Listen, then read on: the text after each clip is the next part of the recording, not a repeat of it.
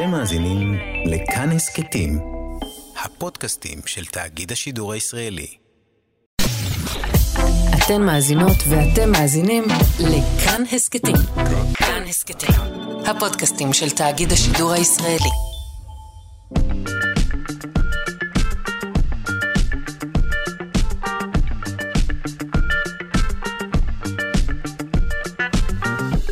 שלושה שיודעים.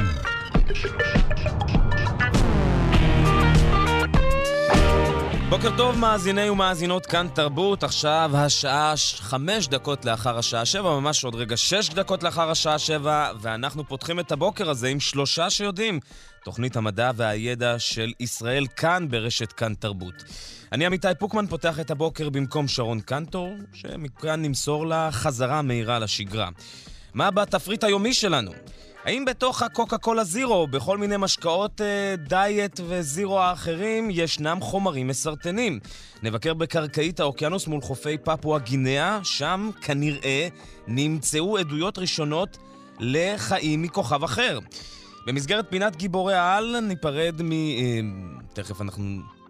תכף נבדוק מה יהיה לנו במסגרת פינת גיבורי העל. נספר גם על אישה שנכלאה על רצח של ארבעה ילדיה. היא שוחררה לאחרונה בעקבות זיהוי צירוף מקרים נדיר, שכלל גם את ה-DNA שלה. וגם נתכונן לחצי גמר יורו הנבחרות הצעירות, זה קורה מחר, עם פינת הלשון המיוחדת בנושא, וגם פינת הארכיאולוגיה ופינת האבולוציה, ועוד ועוד, ככל שיותיר לנו הזמן. נגיד תודה לכל העוסקים במלאכה, אלכס לויקר העורכת, עמרי קפלן בהפקה, דימה קרנצוב הוא על הביצוע הטכני. נזמין אתכם ואתכן לבקר בעמוד הפייסבוק שלנו, כאן תרבות, וגם בעמוד האינסטגרם החדש, וכמובן, בקבוצת כאן שלושה שיודעים בפייסבוק. מתחילים.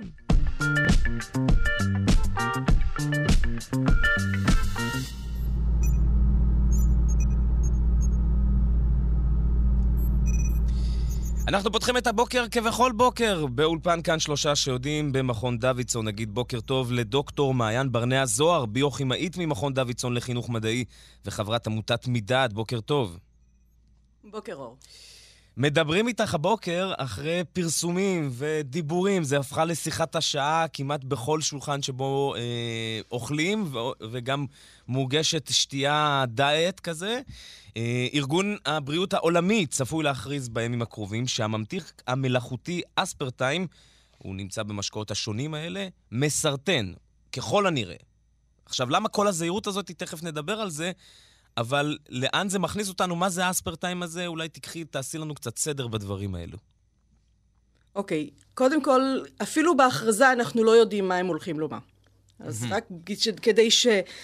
אה, אם נעשה סדר, אז בואו נתחיל ונאמר שיצאה הודעה שיהיה פרסום של קבוצת ה... של מכון המחקר לנושא סרטן של ארגון הבריאות העולמי באמצע החודש, בעוד עשרה ימים בערך, ב-14 בחודש.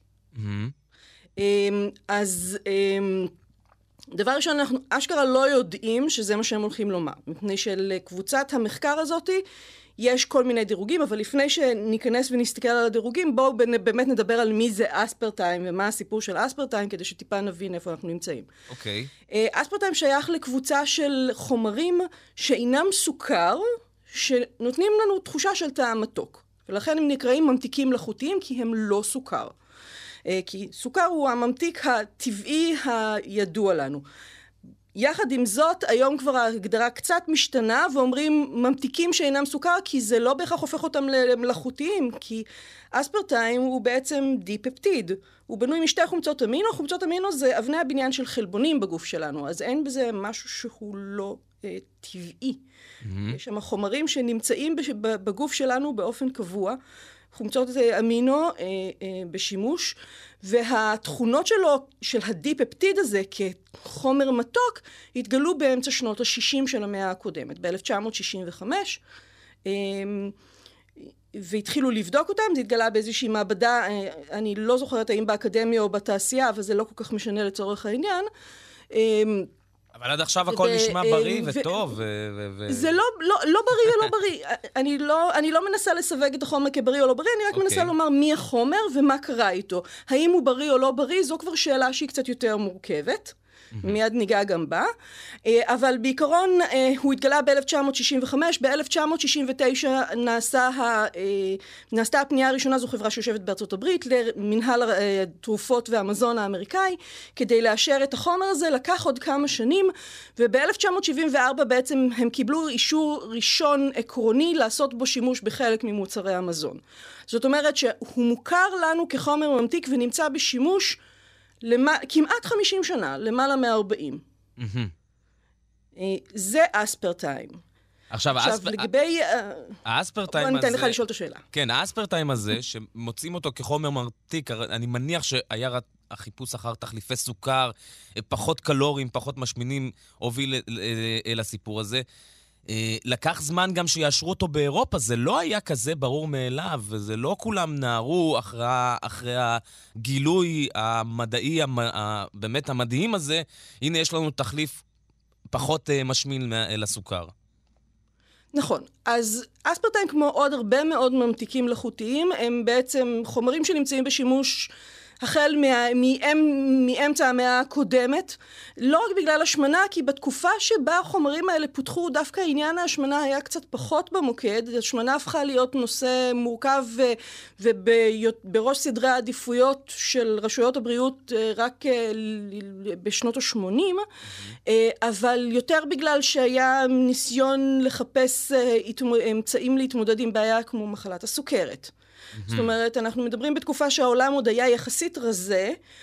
אחרי שתי מלחמות העולם, עוד התמודד הרבה מאוד עם ההשלכות של מלחמות העולם לסוגיהן השונים, וניסה למצוא חלופות לסוכר כדי לאפשר צריכה של מזונות מתוקים לאנשים חולי סוכרת, שאצלם סוכר בוודאות הוא מאוד בעייתי. בהמשך גם כמובן היכולת של החומרים האלה לספק תחושה של מתיקות מבלי לספק קלוריות הפכה להיות גם מאוד מאוד חשובה ומשמעותית ככל ששיעור ההשמנה בעולם הלך ועלה, אז היה ברור שצריך לטפל גם בעניין הזה, והיום זה המוקד שאנחנו מכירים, אבל כדאי לזכור שהשמנה גם מובילה לסוכרת סוג 2, זאת אומרת, זה אחד הולך עם השני. והוא אכן היה אחד מקבוצה של חומרים, אבל אנחנו כבר מדברים על רשויות בריאות מודרניות, למרות שזה 50 שנה אחורה וזה נשמע לנו פתאום היום הרבה, אבל אמצע שנות ה-70 זה הרבה מאוד אנשים שמסתובבים, כולל אני, ילידי אמצע שנות ה-70, והם לא אנשים מבוגרים, ואנחנו גדלנו בעולם שהוא מודרני לחלוטין. ורשויות הבריאות כבר ידעו לבחון איך לאשר חומרים. זאת אומרת, דברים שהיו פחות מובנים בתחילת המאה ה-20, סוף המאה ה-19, ואז הלכנו אל המלחמות וכולי. בשלב הזה של אמצע שנות ה-70 אנחנו כבר מדברים על רגולטור מאוד מאוד uh, מסודר, עם נהלים מאוד מאוד ברורים, איך מאשרים חומר לשימוש, בין אם זה תרופה, אז, בין אז אם מה, זה תוסף תזונה. אז מה השתנה בעצם? מה קרה עכשיו שפתאום אנחנו הולכים לקראת הכרעה כזו? הרי לכולם, בוא נגיד ככה, אף אחד לא חשב שכשהוא שותה אה, את כל המשקאות הדיאטטיים האלה, אף אחד לא חשב שהוא מכניס חומרים בריאים. כולם ידעו שיש איזשהו משהו מאוד מאוד ענן כזה, אה, לא בריא, זה היה מין אה, common knowledge כזה. אה, ועכשיו אנחנו אז- מקבלים ממש אה, אה, אה, סטמפה. זה, אפשר אוקיי. שזה מסרטן. אז, אז בוא נגיד ככה. דבר ראשון, אני שוב, אני מאוד לא אוהבת סיווג של חומרים כבריא או לא בריא. אני, אני לא מסכימה עם הקביעה הזאת. גם מים, אוקיי, או חמצן שאנחנו נושמים, יכולים להיות מאוד לא טובים לבריאות שלנו. בסדר? במים, בעשרה סנטימטר מים, אם אנחנו נשאף אותם, אנחנו נטבע ונמות. מים, נכון? או גם אם נצרוך כמות גדולה של מים בשתייה, אז השאלה האם חומר הוא טוב או לא טוב לנו, תלוי במינון. מהצד השני, אם אנחנו נלך לחומרים שהם יכולים במינונים מסוימים להיות מאוד רעילים, מצד שני אנחנו יכולים להשתמש בחומרים האלה במינונים אחרים כדי שיהיו תרופות. לצורך העניין בוטוקס, אנחנו אמנם מכירים אותו משימוש בתעשיית הקוסמטיקה, אבל לבוטוקס יש שימושים רפואיים מאוד מאוד ידועים, ומצד שני הוא מגיע מאחד החומרים הרעילים ביותר שידועים לנו. זאת אומרת, מינון מאוד מאוד קטן יכול להיות מאוד מאוד מזיק. אז השאלה היא, איך אנחנו משתמשים בחומר ובכמה כמה אנחנו צורכים. וזה תמיד, תמיד נגזר, אז חומר כשלעצמו הוא לא כן או לא בריא. השאלה היא תמיד כמה צרכנו ובאיזה אופן צרכנו חומר. גם לצורת הצריכה וגם לכמות יש משמעות. עכשיו, אז, אז מה מוביל בעצם... ממתיקים מלאכותיים, יש להם ה... עננה. אבל את המים... כן, אני מסכימה עם ההגדרה. זהו, אבל את המים לא החליט אה, אה, ארגון הבריאות העולמי להכריז אה, עליו אה, כחומר החשוד כסם. לעומת זאת, דווקא את ה... אה, כלפי האספרטיים שנמצא ב, ב, ב, במשקאות האלו, הוא כן הכריז, או, או יכריז בקרוב. אז, אז שוב, אז בואו נחזור לאספרטיים באמת, ונתמקד בחזרה בנושא. אספרטיים, דבר ראשון, כמו שאמרתי, הוא עדיין לא הוכרז, אנחנו פשוט לא יודעים איך הוא הולך להיות מוכרז. ולפני שנדבר רגע על מה הולך להיות במסגרת ארגון הבריאות העולמי, בואו נסתכל 50 שנה אחורה ונבין ככה שהאישור הראשון בארצות הברית היה באמצע שנות ה-70, היה אחר כך בערך 20 שנה שבהם הוא קיבל אה, כל מיני אישורים נוספים לשימושים נוספים עוד ועוד ועוד, ואז באמצע שנות ה-90 בעצם הוא קיבל אישור סופי לשימוש כולל והוכרז בקבוצת החומרים שמוגדרים על ידי ה-FDA כגראס, זאת אומרת General generally uh, uh, regarded as safe. חומרים שנחשבים לבטוחים.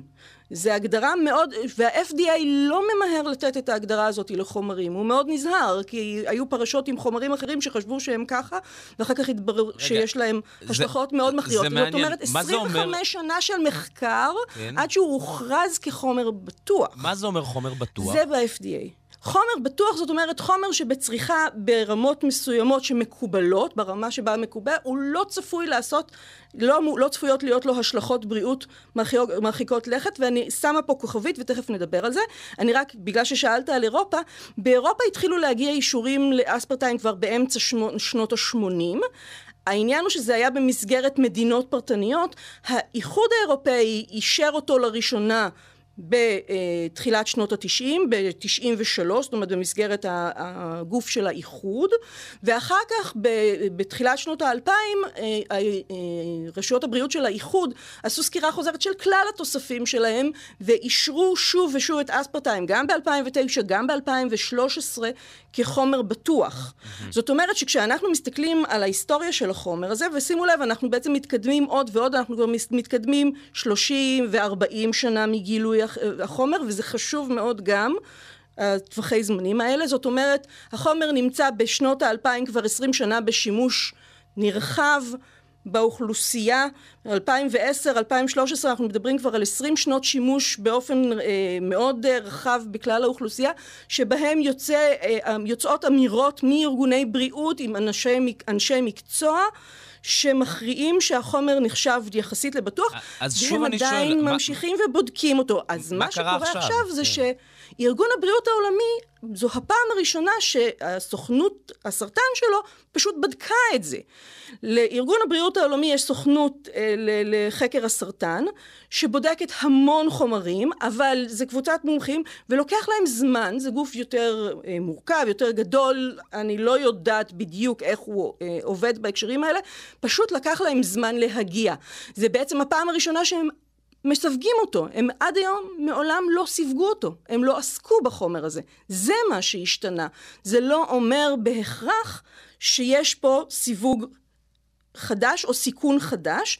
דבר נוסף, זה צריך להסתכל על כשהסוכנות הזו מסווגת, בעצם אין לה שום הגדרה שאומרת על חומר שהוא באמת בטוח. מה יש לה? יש לה כל מיני דרגות של סיכון לעד כמה בטוח שחומר הוא מסרטן או לא מסרטן, ויש לה דרגה אחת זאת אומרת, זה מתחיל מהסיכון הגבוה ביותר לסיכון, זה מספר אחד, עד הסיכון הנמוך ביותר זה מספר שלוש, כאשר רוב החומרים שנמצאים ברשימה תחת סיווג של מספר שלוש, זה בעצם חומרים שאו לא נבדקו, זאת אומרת, אם לא בדקנו אותם, אנחנו לא יכולים לסווג אותם, או שאין עדיין מספיק עדויות מחקריות כדי לומר עליהם משהו. אספרטיים פעם ראשונה נבדק, ועכשיו הוא כנראה יקבל אחת משלוש הגדרות שהן הגדרות מאוד מאוד אמורפיות. אנחנו עוד לא יודעים איזו הגדרה הוא יהיה. מאוד מאוד מעופלות, ואנחנו לא יודעים איזו מהן, כי ההכרזה הרשמית, זה ממש נשמר בסוד. מה שכולנו ניזונים ממנו, התחלנו ביום חמישי, אני ביום חמישי בבוקר קיבלתי הודעה ראשונה, קיבלתי אותה בסביבות השעה תשע וחצי, מישהו שלח לי פרסום של רויטרס, סוכנות החדשות, ובאותו רגע ידעתי שהיום הזה הולך להיגמר אחרת מאיך שהוא התחיל, כי כמובן שאחרי כמה שעות, אני באותו יום לימדתי, יצאתי משיעור, וכמובן שהטלפון שלי התפוצץ בהודעות מ... הרבה מאוד אנשים שונים ששלחו לי את הפרסום של רויטרס. אז אנחנו, בואי, כיוון שאנחנו עכשיו עשית לנו קצת סדר, גם על התהליך וגם. על לאן זה הולך, אה, לדעתי אנחנו נדבר שוב אחרי 14 בחודש, כדי שנדע, אחרי שהוא יוכרז, משערת... מה יהיה המשמעות של ההכרזה. נכון, יחד עם זאת, אני כן רוצה לומר, אני שמתי איזושהי כוכבית קטנה לאורך הדרך כשדיברתי על אספרטיים, שכן חשוב לי ל- ל- ל- להדגיש אותה, ותכף אני גם אדבר על העניין של סרטן, אבל הכוכבית. הזאת כן. היא עם יוצא דופן אחד, ואלה חולים במחלה שנקראת פניל קטונוריה.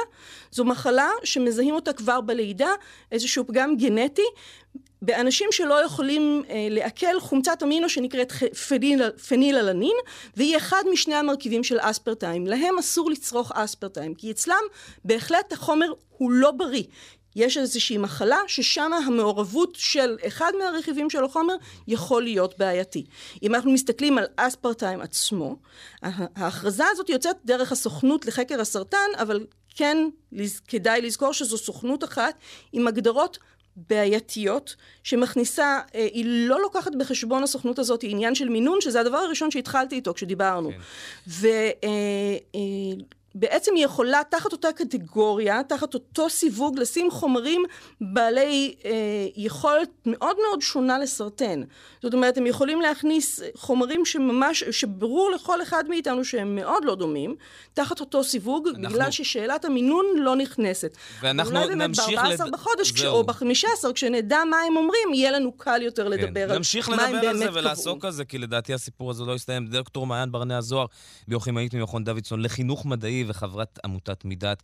תודה, תודה רבה שעשית לנו סדר ופתחת איתנו את הבוקר הזה.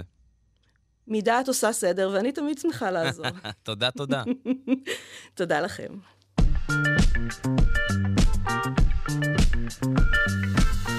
משלחת בראשות פרופסור אבי לייב מאוניברסיטת הרווארד אספה מקרקעית האוקיינוס מול חופי פפואה גינאה החדשה עשרות כדורים בקוטר של מילימטרים. למה היא עשתה את זה? לפי המשלחת, ייתכן ומדובר בשרידים זעירים של מה שיכול להיות עצם זר מחוץ לכדור הארץ, שהתרסק באוקיינוס השקט לפני כמעט עשור. אנחנו נשוחח על כך עם ראש המשלחת, פרופסור אבי לייב, ראש פרויקט גלילאו ומנהל המכון לתיאוריה ומחשוב באוניברסיטת הרווארד, שנמצא איתנו על הקו משם, מארצות הברית. בוקר טוב לך, פרופסור לייב. בוקר טוב. קודם כל, תתאר לנו רגע את הכדורים האלו ש, שאתם מוצאים. מה הגודל שלהם? איך הם נראים? מה הצבע? שלהם, הם בגודל של אה, חצי מילימטר רובם. אה, הם באים בצבעים אה, שונים, זהב, כחול, חום, והם מאוד בולטים על הרקע של האבק מהאפר הוולקני שנמצא על קרקעית האוקיינוס. הם אה, פשוט כדורי מתכת.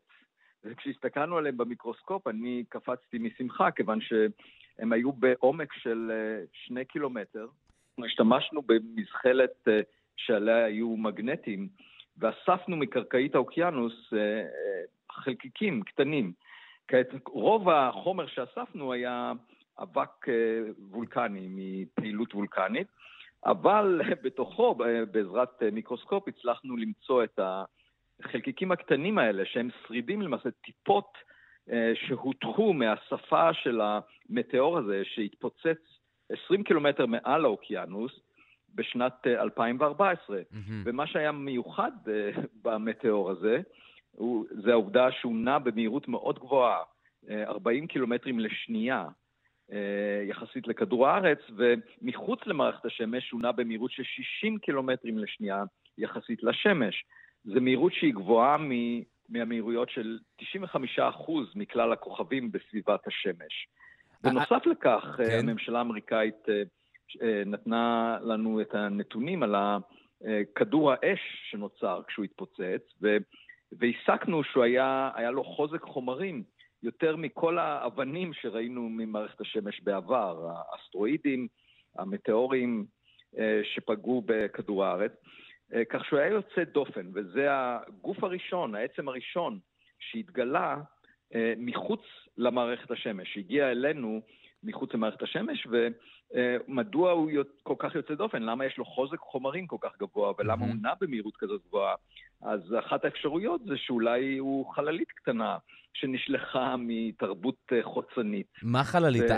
כדי לוודא ממה הוא עשוי. הפחות ממילימטר הזה זה יכול להיות חללית? הפסיפי, שבו הוא התפוצץ מעליו, וחיפשנו את השרידים שלו. אפשרות נוספת זה שזה אבן שנוצרה בתנאים מאוד שונים מאשר במערכת השמש, האבנים שאותן אנחנו מכירים. אז כדי להבין ממה הוא עשוי ומה הוא היה, אספנו את החומרים, וזו הייתה משימה מאוד קשה. היה לי צוות של בערך 30 אנשים בסך הכל, ואנשים מאוד מקצועיים, מהטובים בעולם. והשתמשנו במזחלת עם מגנטים עליה, שגררנו על קרקעית האוקיינוס, על פני אזור בגודל של עשרה קילומטרים, ולקחנו את הסיכון ומצאנו אותם. ועכשיו אנחנו בודקים בקפדנות את התוכן של אותם כדורים, ממה הם עשויים, איזה איזוטופים יש בהם, ואפשר למשל להעריך את גיל העצם הזה. ולבדוק אם הוא יותר זקן ממערכת השמש, כך שהוא הגיע מחוץ למערכת השמש, וגם לבדוק אם החומרים בתוכו מצביעים על כך שהוא טכנולוגי במקורו.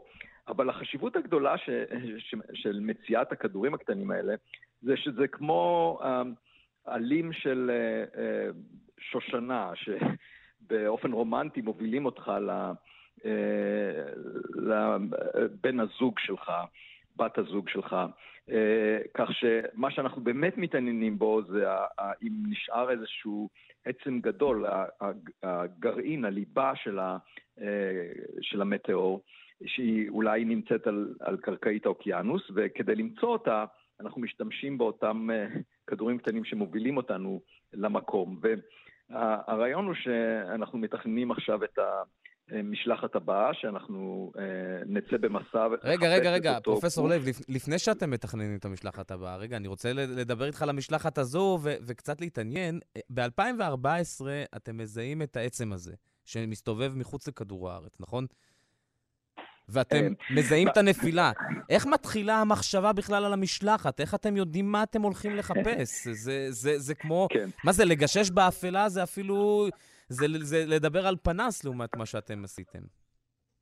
האמת היא שהעצם התגלה על ידי uh, הממשלה האמריקאית, uh, כיוון שהיא סורקת את uh, כדור הארץ, מחפשת אם יש איזה שהם טילים בליסטיים שאויבים משגרים לכיוון ארצות הברית. ובין השאר הם רואים גם מטאורים, והם דיווחו על המטאור הזה, גילו אותו בשנת 2014, uh, ראו את כדור האש שלו.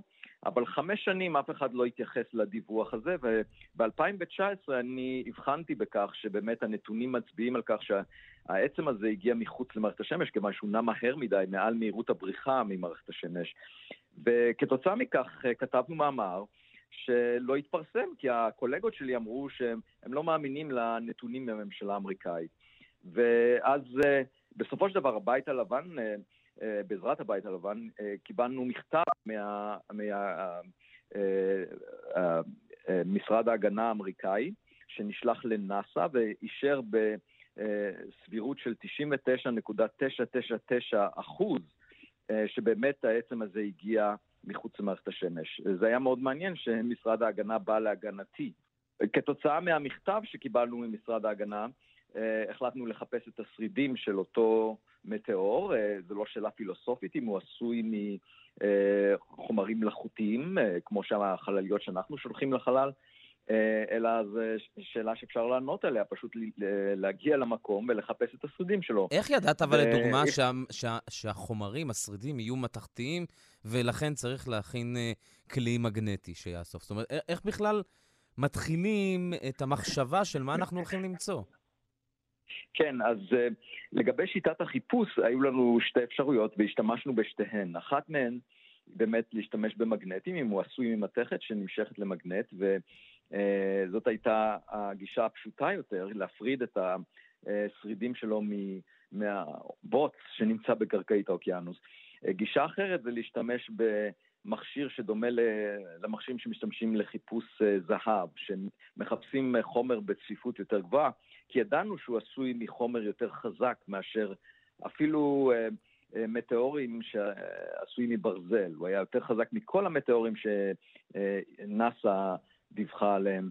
אז זאת הייתה הגישה, וכשהכרזתי על הפרויקט כעבור מספר חודשים, קיבלתי אימייל שהציע להיפגש איתי בזום, התורם שנתן את הכסף, והוא אמר שיש לי את הכסף, מיליון וחצי דולר, וזה גרם לכך שגייסנו את קבוצת המחקר וארגנו את הנסיעה, ובפירוש היו לי הרבה ספקות אם נמצא משהו על פני שטח של עשרה קילומטרים, למצוא גרגרים בגודל של מילימטר. Mm-hmm. זה מאוד uh, קשה, אבל uh, בסופו של דבר הצלחנו, וזה מראה את הגישה המדעית, שהיא מאוד חשובה, לקחת סיכון uh, למרות כל הספקות שיש, uh, ולעקוב אחרי העדויות, למעשה להשתמש במידע שיש לנו ולנסות למצוא את החומר שאותו אנחנו מחפשים, ומצאנו אותו. יש לנו אותו עכשיו בידיים. זו פעם ראשונה שבני אדם אה, מחזיקים בידיים חומר מגוף גדול שהגיע מחוץ למערכת השמש. בוא נדבר רגע על המחלוקות. הרי אנחנו יודעים שבמשך שנים, אה, כמו שאמרת, אה, הייתה גישה מסוימת, או הפרדה, אפילו מחלוקות והתנגשות בין הקהילה המדעית לבין מערכת הביטחון, לבין האמריקנית וכל הגורמים והוועדות השונות בקונגרס, בסנאט. נראה שבעקבות החוק החדש, עדכון החוק הביטחון הלאומי שחתם עליו נשיא הברית ביידן לאחרונה, זה קצת משתנה, אבל עדיין, כאילו יש איזה שני צירים שחוקרים, שתופסים את, את הגישה הזאת של, של חיים מכוכב אחר או דברים כאלה. למה זה? למה בעצם אין שיתוף פעולה? Uh, יש שיתוף פעולה, האמת היא שבזמן המשלחת, uh, בזמן עכשיו, לאחרונה לא החל השיתוף הפעולה, נכון? זה, זה רק משהו כן, שנרקם לאחרונה. קיבלתי שני אה, אימיילים ממשרד ההגנה שמעודדים את המחקר שאני עושה. עכשיו, אני עושה את המחקר כמדען, וכמדען אני למעשה עוקב אחרי העדויות, לא אחרי הדעות הקדומות שיש לאנשים בנושא הזה. ובמקרה של המשלחת הזאת אנחנו חיפשנו את העדויות עצמן, ומצאנו אותן. וזאת גישה שהיא פתוחה לקהל, כל הנתונים שאנחנו אוספים יהיו פתוחים לקהל הרחב. לגבי הממשלה האמריקאית יש הרבה דיונים, אולי באינפורמציה שהיא מסווגת, מוסתרת, כיוון ש... אז מאיפה מגיעה הספקנות מגיע... הזאת של הקהילה המדעית כלפי הממשל? הקהילה המדעית, אה, אה, יש לה גישה שלילית, כיוון שבעבר הנושא של חייזרים, הנושא של דיווחים על לב"מים, אה, היה, הכיל בתוכו אה, דברים שאין להם ביסוס, אה, רעיונות שאין להם ביסוס, אנשים דיברו על התנסויות שלהם, וכתוצאה מכך אנשי המדע פיתחו את הגישה השלילית, שפוסלת מראש בלי לחפש עדויות. ואני כמו, כיוון שנולדתי במושב, ואני מאוד מחובר לטבע ולא כל כך לבני אדם, אין לי אה, שום, אה, אה, ברשתות החברתיות אין לי שום חשבון, ולא מעניין אותי כמה likes יש לי בטוויטר, אני פשוט מחפש את העדות. ולא שם לב למה שהקולגות שלי אומרים, למה שאומרים אנשים בקהל הרחב, אלא אה, כמדען חובתי למצוא את העדויות ול, אה, ולנתב את אה, הכיוון שלי, הדעות שלי בהתאם.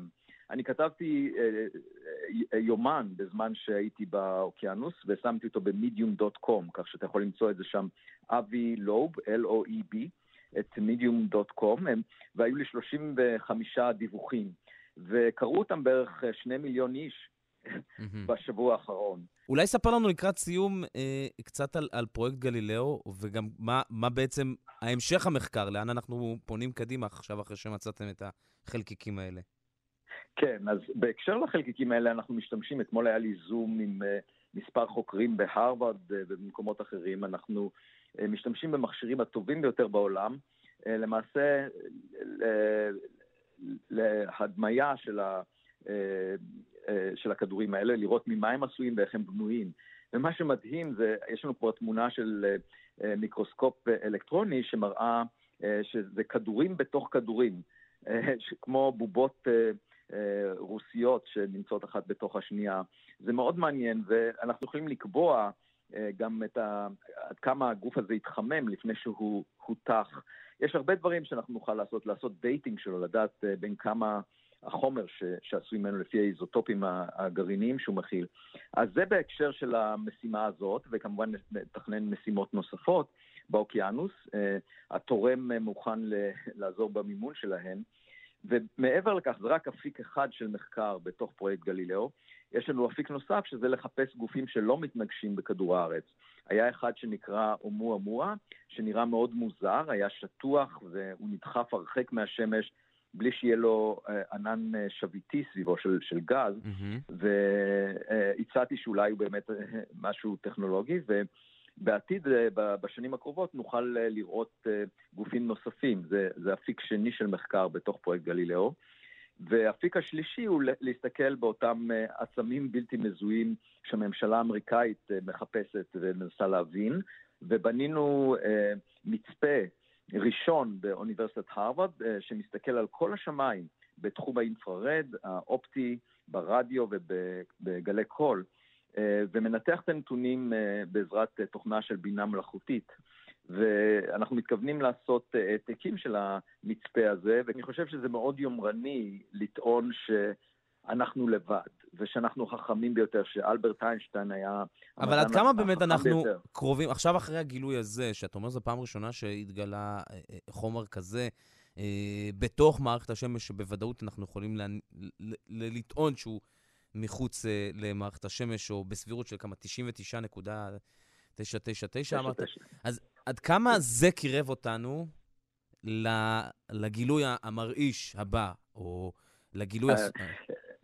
אה, אני, זה קרב אותנו מאוד במידה ולמשל יש עצם אה, על קרקעית האוקיינוס שאנחנו נמצא אותו. Mm-hmm. ואם נסתכל עליו נוכל לקבוע בוודאות אם הוא אה, אבן, גוש אבן, אה, מאיזשהו כוכב אחר, או אם הוא עצם אה, טכנולוגי.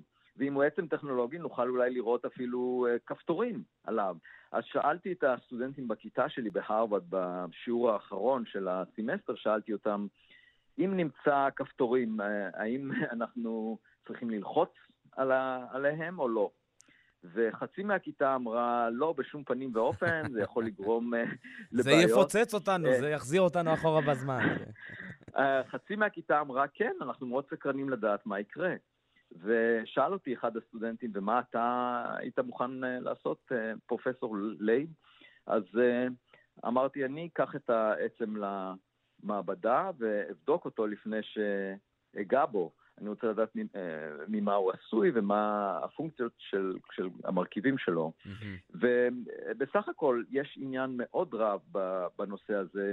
זו הייתה הזדמנות מבחינתי להראות אה, גם לציבור הרחב וגם למדענים איך מדע אמור להתקיים, אה, אמור להיעשות.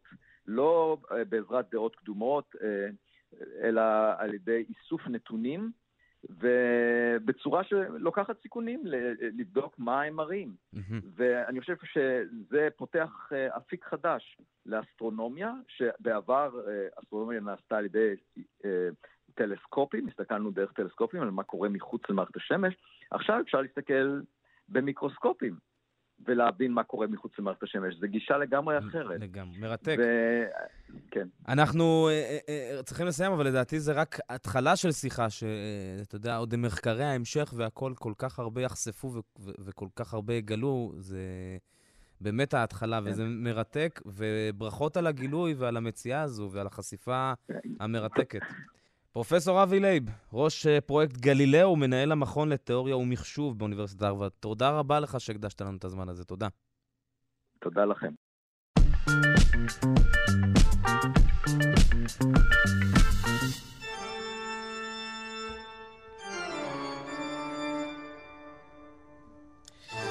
פינת האבולוציה כעת. פרופסור אריאל צ'יפמן, חבר המחלקה לאקולוגיה, אבולוציה והתנהגות באוניברסיטה העברית, בוקר טוב לך. בוקר אור. אנחנו מדברים הבוקר על אה, חושים, על חושים אה, כימיים, הם, שזה החושים העתיקים ביותר בעולם הביולוגי, הם קיימים כמעט בכל האורגניזמים. בבני אדם הם מתבטאים כחוש טעם וכחוש ריח. בואו נדבר קצת, נעשה סדר. מה ההבדל ביניהם? כן, אה, אז בשבוע שעבר, מזכיר, דיברתי על חושים בכלל, והתרכזתי בעיקר בחוש השמיעה בשבוע שעבר, והיום אני רוצה לדבר על החושים הכימיים, שכמו שהקדמת ואמרת, באמת אין אורגניזם על פני כדור הארץ שאין לו חושים כימיים מסוג כלשהו, גם לצמחים יש חושים כימיים לא בדיוק באותו מובן שאנחנו חושבים עליו, גם הם יכולים לחוש כימיקלים מהסביבה ולהגיב אליהם. אצלנו, אם נתחיל בעולם שלנו ונרחיב לאט לאט לעולם, לעולם אבולוציוני רחב יותר ככל שיאפשר הזמן, אז אצלנו יש שני, חושי כימים, שני חושים כימיים עיקריים, חוש הטעם וחוש הריח. כשההבדל העיקרי ביניהם הוא שחוש הטעם קולט מולקולות ספציפיות שמומסות במים, וחוש הריח קולט מולקולות ספציפיות שנמצאות באוויר. אה, אבל בעצם ברמה העקרונית, ברמת התפקוד, בשני המקרים היחידה המתפקדת הוא סוג של תא, תא חוש, שעליו יש קולטנים, שזה מולקולות גדולות ומורכבות שיודעות להיקשר למולקולות קטנות ספציפיות מאוד, וזה מעביר מידע למוח, והמוח כבר מאבד את זה ומתרגם את זה לתחושה של החוש, של הריח או של הטעם. עכשיו, אה, איך זה מתבטא? זה, אתה אומר, בכל אה, אה, היצורים החיים, נכון? זה לא רק אה, ייחודי לבני אדם. העובדה שיש קולטנים שקולטים מולקולות כימיות מסוימות, זה קיים בכל היצורים החיים. ההפרדה הספציפית הזו בין טעם לריח זה משהו שהוא ייחודי אה, לא ייחודי, אבל מאפיין יונקים או חולייתנים בכלל, בעלי חיים יבשתיים. מי שנמצא במים, כמובן אין לו את ההפרדה הזו, כי כל המולקולות שהוא קולט הן מומסות במים, אז היכולת לחוש מולקולות שנמצאות באוויר לא קיים בכלל ביצורים ימיים, מסיבות ברורות. ספר לי קצת רגע על, על דברים קיצוניים. זאת אומרת, אנחנו, בוא נגיד ככה, אם אתה... הבלנס שלך, אתה מאוזן מבחינת חוש הטעם וחוש הריח, אז כשאני ואתה נדבר על, על, על טעמים, אני לא מדבר על אם זה טעים לנו או, או לא טעים לנו, אנחנו נדע על מה אנחנו מדברים. אנחנו נכון. נדע מה זה מתוק, אנחנו נדע מה זה חריף, מה זה אה, חמוץ, נכון. גם מבחינת ריח, אבל יש אירועי קיצון. אה, אז צריך אולי עוד טיפה רקע לפני שנגיע לאירועי הקיצון. כן. היכולת שלנו, נשים כרגע את הטעם בצד, הטעם יותר פשוט. חוש הריח הוא החוש המורכב יותר למה? הוא מבוסס על קולטנים ספציפיים למולקולות מסוימות, שלנו יש משהו כמו 400 סוגים שונים של קולטנים, אה, שבסטנדרטים של יונקים זה מעט. לרוב היונקים יש יותר מכפול מזה מבחינת מספר קולטנים שונים, כלומר מספר גנים שונים שמקודדים לקולטנים. אגב, רק לסבר את האוזן, ברוב היונקים משהו כמו 3% מהגנום, 3% מהגנים בגנום הם גנים שמקודדים לקולטני ריח. איך זה קרה? איך זה קרה שבני אדם אה, אה, ככה זה הצטמצם להם? זה בדיוק מתקשר למה שדיברתי בשבוע שעבר, שאנחנו מסתמכים בעיקר על חוש הראייה וחוש השמיעה. ולכן חוש הריח ירד בחשיבותו במהלך האבולוציה שלנו, אבל העובדה, למרות שמבחינת התפיסה לנו את העולם חוש הריח הוא משני, העובדה שיש לנו עדיין כל כך הרבה קולטנים, מעידה על ההיסטוריה האבולוציונית שלנו, למשל, לכלבים שמפורסמים בזה שהם בעלי חוש ריח מפותח, יש יותר מפי שניים סוגי קולטנים, כלומר מבחינת ההבחנה שלהם לסוגי ריח, אבל מבחינת הרגישות, מספר התאים שיש להם בתוך האף שקולטים, יש להם בערך פי אלף יותר מאיתנו. Mm-hmm. אז אני מבחין פה גם במגוון ריחות שהם יכולים להבחין, שזה מספר סוגי הקולטנים, וגם ברגישות, שזה המספר האבסולוטי של תאים קולטי ריח. אני, אז, אז כלבים. הם באמת לכיוון הקיצוני מבחינת מספר קולטנים, בערך פי אלף יותר קולטנים מאיתנו. וסתם שאלה כזו של אה, צפייה קדימה, מבחינת כיווני אבולוציה של, של, של בני אדם, של האנושות, אנחנו הולכים וכמות הקולטנים וכמות השימוש שלנו בחוש הריח, זה הולך ויפחת ככל שיתקדמו השנים? תחזיות אבולוציוניות זה משהו שמסוכן וגם אי, אי אפשר כל כך לעשות. אם אנחנו מסתכלים על המגמה של הענף האבולוציוני שלנו, אז ללא ספק בני האדם במהלך האבולוציה שלהם איבדו קולטני ריח, איבדו רגישות, איבדו מגוון. אנחנו יכולים לראות בגנום שלנו, שאם אמרתי שיש לנו משהו כמו 400 גנים שמקודדים, שמאפ... שמגדירים קולטני ריח, יש לנו כמספר הזה מה שנקרא גנים מתים, פסאודוגנים, כלומר גנים שהיו פעילים בעבר ובגלל חוסר חשיבות וחוסר שימוש דעכו וכבר לא מתפקדים. אז זה, זו המגמה, אם המגמה הזאת תמשיך או לא, באמת אי אפשר לומר. ובהקשר הזה גם, האם אנחנו יכולים להסיק שאם אצל כלבים או בעלי חיים אחרים, שאצלם הקולטנים, כמות הקולטנים הרבה יותר גדולה, משתמשים בחוש הזה בצורה הרבה יותר אה, יומיומית, שימושית, ממש הישרדותית, זה אומר על שאר החושים, כמו לדוגמה חוש הראייה, שאצלנו הוא חזק, אצלם הוא אמור להיות מופחת? אה, יש במידה מסוימת איזשהו קיזוז. אה, אורגניזם שחוש אחד חזק יותר, אז חושים אחרים נוטים להיות חלשים יותר. ראייה בכלבים באמת פחות זה, זה טובה. משחק סכום אפס כזה? זה לא משחק סכום אפס, כי זה גם תלוי בצרכים. באופן כללי, טורפים, אה, טורפים פעילים שמחפשים את הטרף שלהם וקופצים עליו, יש להם מגוון חושים. ניקח למשל חתולים.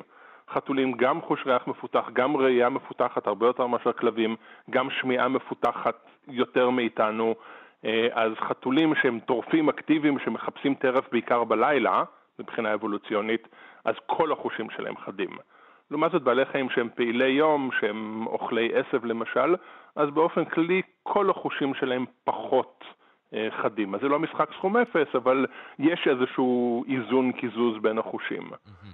בוא, בוא נחזור שוב לד- לדברים הקיצוניים. כלב זה דוגמה אחת, נראה לי, של... אה, בואו נצא מעולם היונקים, רק כדי להבין את העולם הרחב יותר. אנחנו יכולים לחוש מולקולות מסוימות בריכוזים של בערך אחד למיליארד, כלומר חלקיק אחד של הריח אה, בסביבה.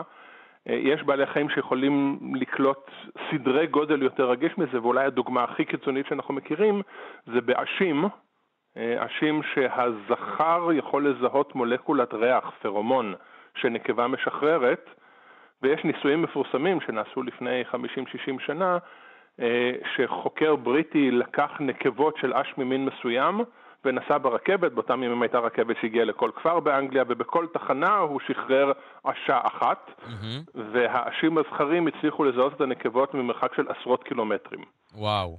כלומר, מולקולות, זה ברמה של מולקולות בודדות שהגיעו אליהם, והחוש או איבר הריח העיקרי באשים הוא המחושים, האנטנות, ומסתכלים על אשים, אז האנטנות של הזכרים מסועפות כמו נוצות, באופן וואו. בולט הרבה יותר משל הנקבות, כי כך הם יכולים לקלוט גם מולקולות שנמצאות בריכוז מאוד מאוד נמוך. אז זה אולי מקרה קיצון המפורסם ביותר. יש עוד בעלי חיים ככה של קילומטרים שהם מריחים? אה, אה, אה, כנראה בים, גם מן המפורסמות, טורפים ימיים, כרישים למשל, יכולים לקלוט מולקולות ריח שמעידות על פציעה אה, של דג או של בעל חיים אחר ממרחק של מאות מטרים אם לא קילומטרים.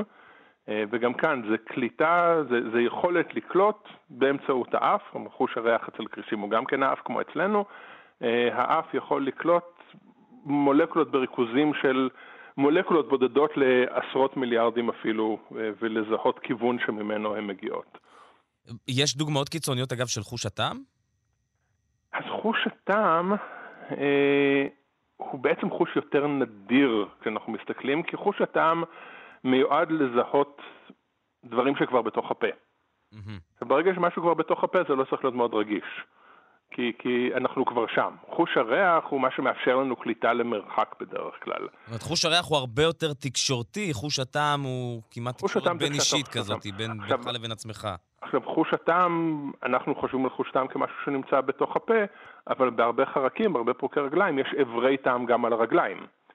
אה, למשל, כשזבוב נוחת על אה, מזון, הוא לא חייב ממש להכניס את הפה לתוך המזון, כי יש לו קולטני טעם, יש לו קולטנים Mm, כימיים גם על הרגליים אה, בחגבים, בחגבות, שמטילות ביצים בתוך האדמה, אז באיבר ההטלה יש אברי חוש שלמעשה תואמים את, האד... את האדמה תוך כדי ההטלה, כדי לראות שיש לה את ההרכב הכימי הנכון.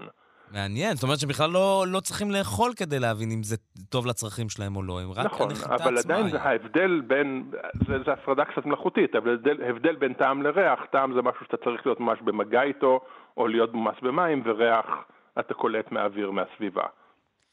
מרתק, מרתק. החושים הכימיים, אה, החושים העתיקים ביותר, אה, גם בב- בבעלי חיים, גם בבני אדם, ההבדלים.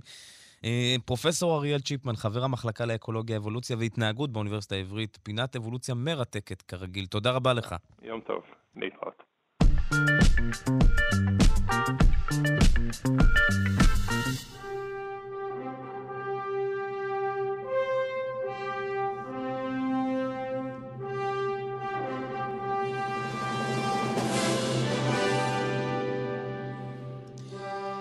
פינת גיבורי העל היום עם אורי פינק, איש הקומיקס של ישראל, יושב ראש איגוד הקר... הקריקטוריסטים הישראלי. בוקר טוב לך. היי, בוקר טוב, בוקר טוב. תכננו פינה אחת, בוא נגיד ככה, שמתחברת לנושא הפתיחה שלנו, אה, לדבר על גיבורי העל עם בעיות השמנה, בעיות משקל וכאלה, אבל אה, אה, האקטואליה אה, משנה. בדיוק. זה ואנחנו- בשבילנו. ממש, כן.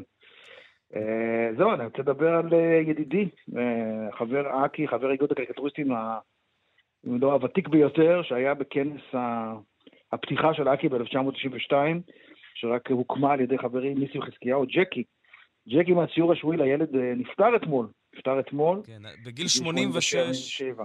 כן. 87. התפרסם בזכות, כן. כמו שאמרת, הציור השבועי לילד, אולי בעצם הבסיס בעצם לקומיקס ישראלי. אה, כן, לא, הוא, הוא באמת, א', זה המדור, מדור הקומיקס הכי ותיק, כן, מדור הקומיקס, מדור המאויר הכי ותיק שיש, כן, אין, אין, אין מדור יותר, יותר ותיק ממנו, זאת אומרת, אני עם זבנג שלי חוגג 37, אה, כן, אני, וליד ג'קי תמיד הייתי ילד, כן, מה זה 37 לעומת 60, כן, 60 אה, שנה לעשות מדור בקביעות, בעיתונות הישראלית, אבל uh, מעבר לזה, זאת אומרת, ה, ה, אני חושב שהיה לג'קי, שהוא היה באמת בן אדם uh, מקסים, uh, היה לו גם, היה, למדור הזה היה מעמד מיוחד בתרבות הישראלית, זאת אומרת, זה לא היה סתם עוד מדור, זאת אומרת, כולם ידעו מה זה, כולם ידעו, כולם, זה ממש נכנס ל-DNA הישראלי, וזה חצה מגזרים ותרבות ומוצאים, הכל, כן, כולם, כולם אהבו את ה...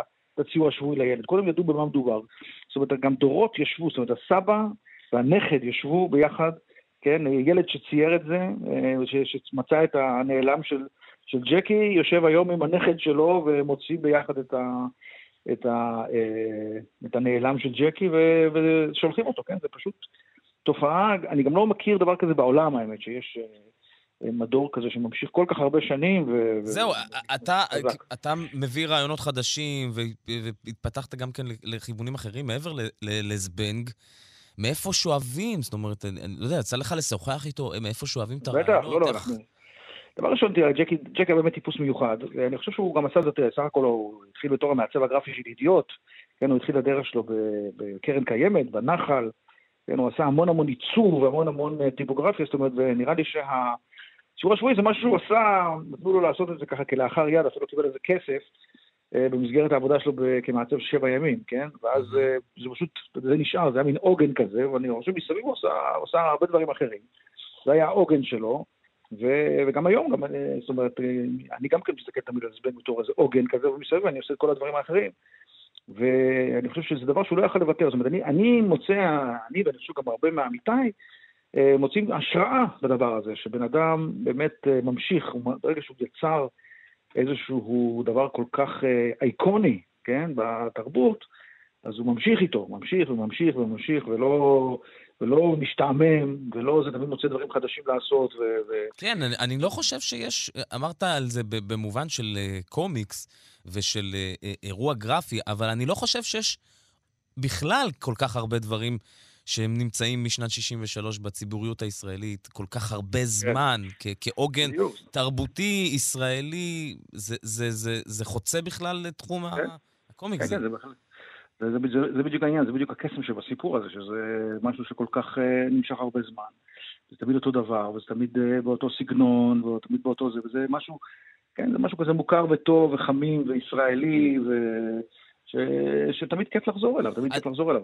עד כמה אה, בכלל אה, אה, אנשי קומיקס, אנשי קריקטוריסטים בישראל, אנשי הציור, בוא נגיד ככה, הסתכלו על זה כ...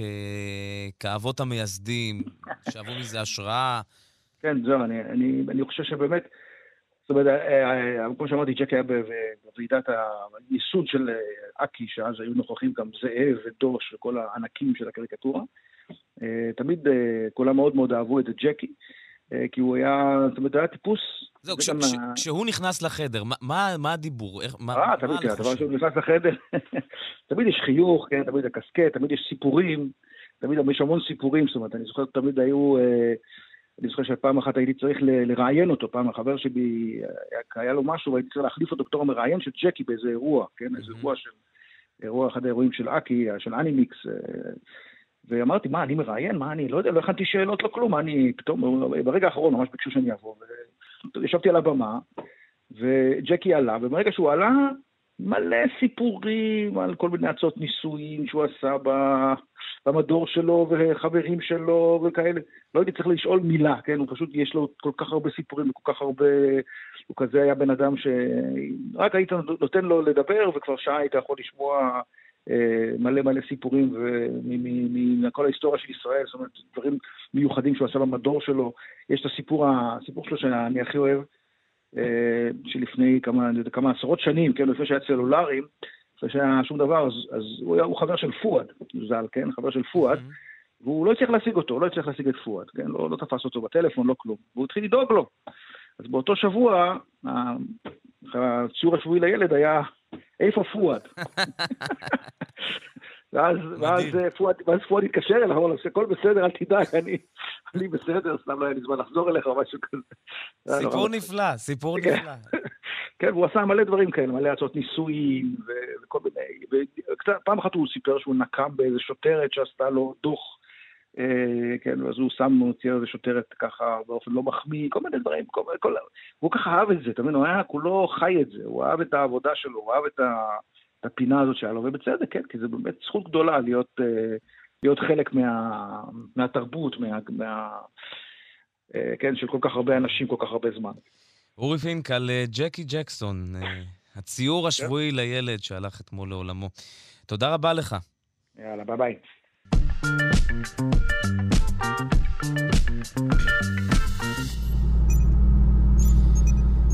כהרגלנו, אנחנו פותחים את השעות וגם את השעה השנייה עם אה, אולפן שלושה שיודעים במכון דוידסון, ואנחנו אומרים בוקר טוב לדוקטור ארז גרטי, ראש תחום תקשורת המדע במכון דוידסון לחינוך מדעי. בוקר טוב לך.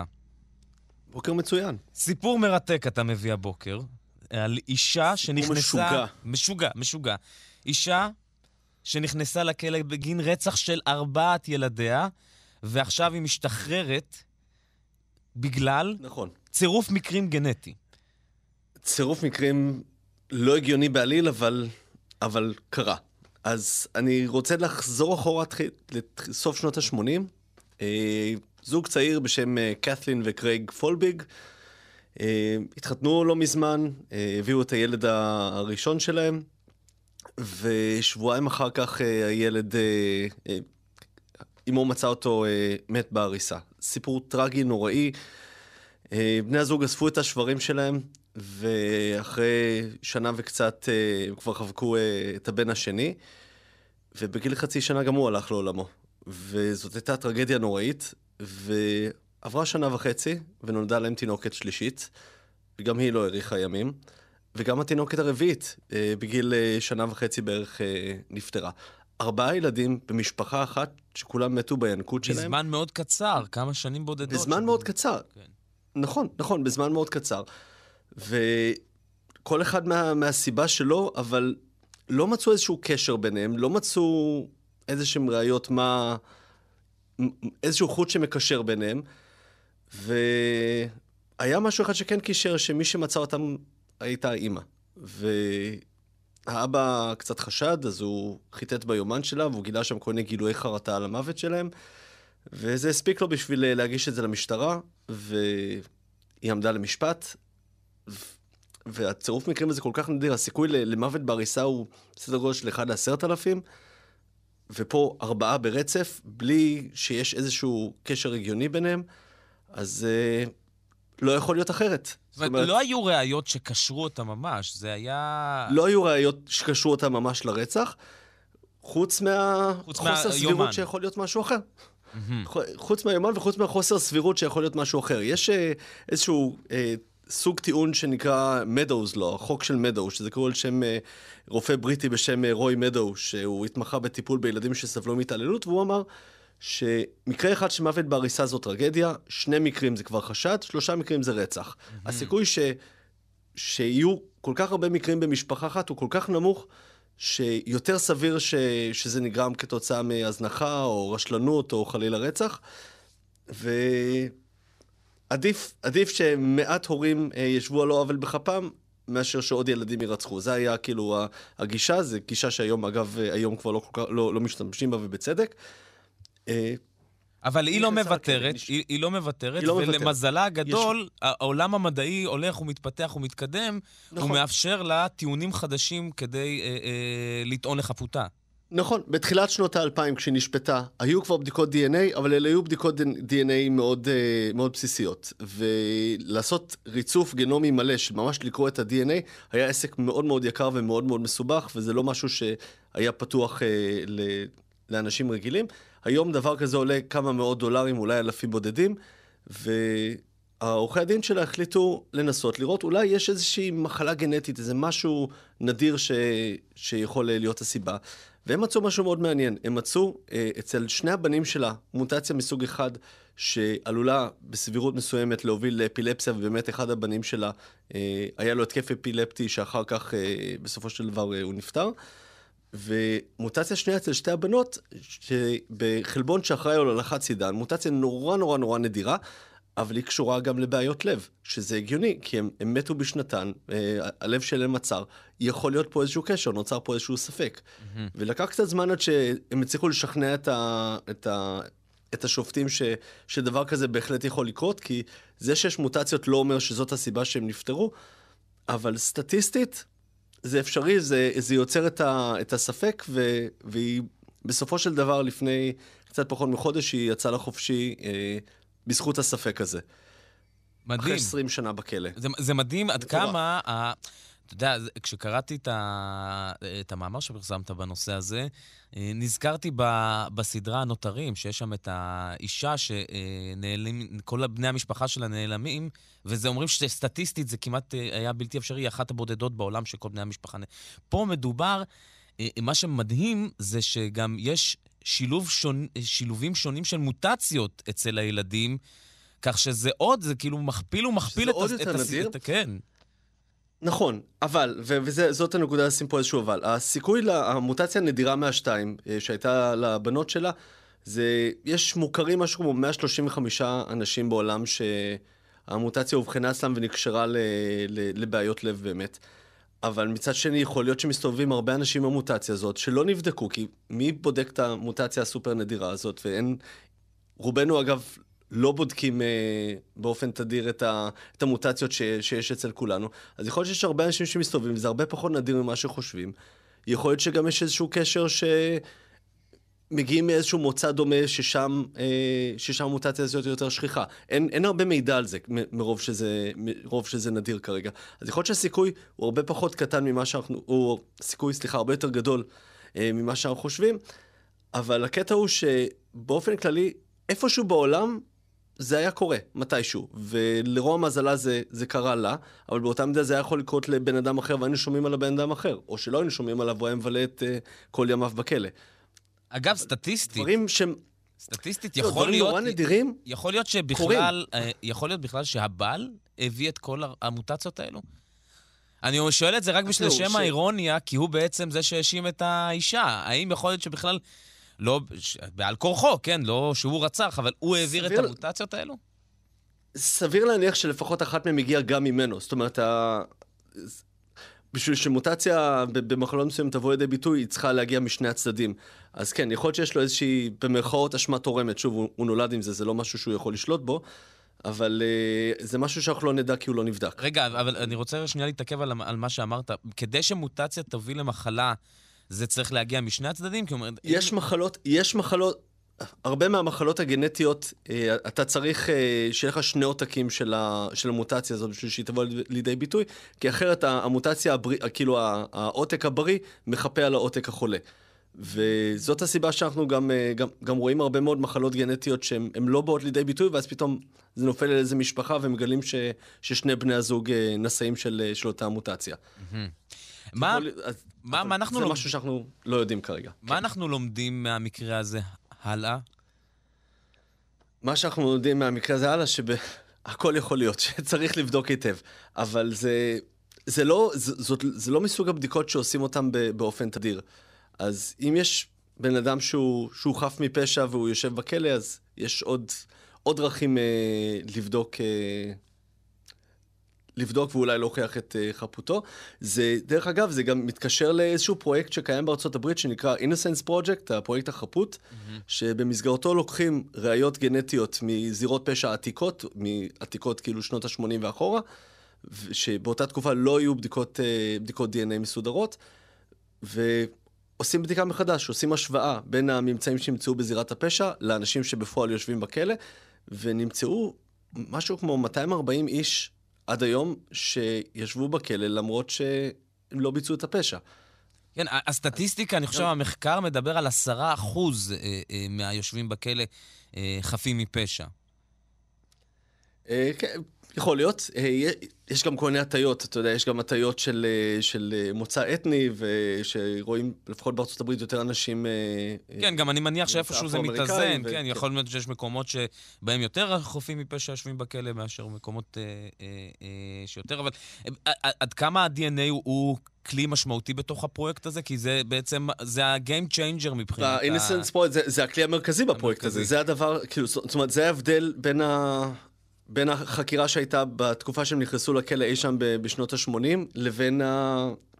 לבין המידע שיש לנו היום. למעשה פותחים מחדש את התיק ובודקים האם באמת הבן אדם, האם, האם הראיות כפי שאנחנו יודעים לנתח אותן היום, אה, מעידות על, אה, על אשמה או חפות של אה, אותו בן אדם. סיפור מטורף לבוקר הזה, ואל תאבדו תקווה, ולך תדע גם, לכו תדעו, מה המדע עוד מפתח לנו הלאה. זאת אומרת, כלי של DNA שהוא בעשורים בודדים, ממש אה, במילניום האחרון רק נכנס אה, לפעולה.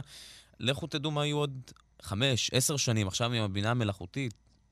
הרבה תקווה לאנושות הדבר הזה נותן. דוקטור ארז גרטי, ראש תחום התקשורת המדע במכון דוידסון לחינוך מדעי, מאולפן שלושה שיודעים אה, אה, אה, במכון דוידסון. תודה רבה לך. תודה לך, בוקר טוב. בוקר טוב.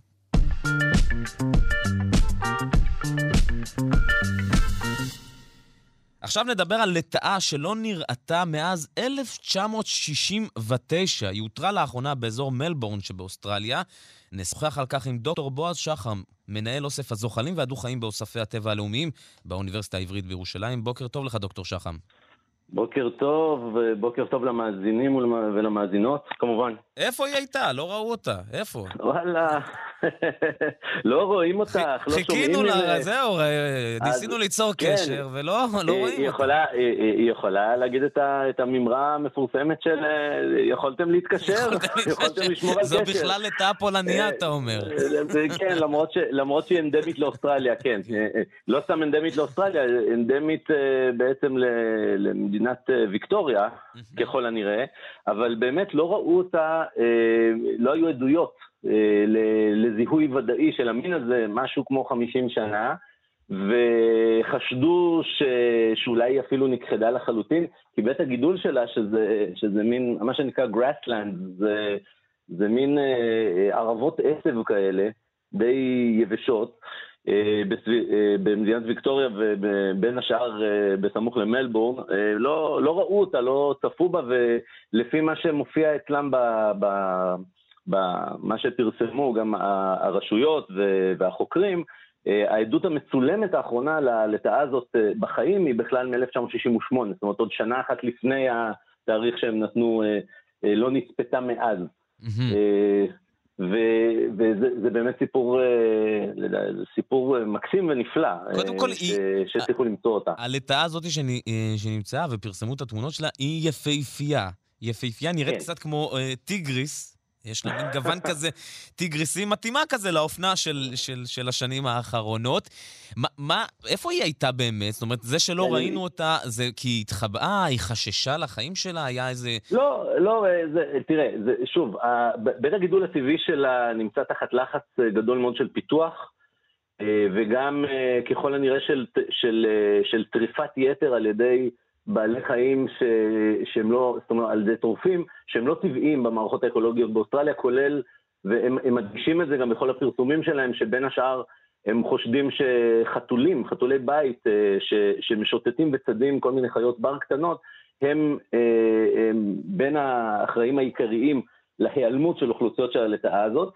אה, זאת לטאה קטנה, עד 15 סנטימטר כולל הזנב, זה משהו ממש טיפי כזה, די, די קטן, היא מזכירה קצת חרדון ולא במקרה, היא שייכת בעצם, בגדול, הם, הם בעצם אה, שייכים לחרדוניים.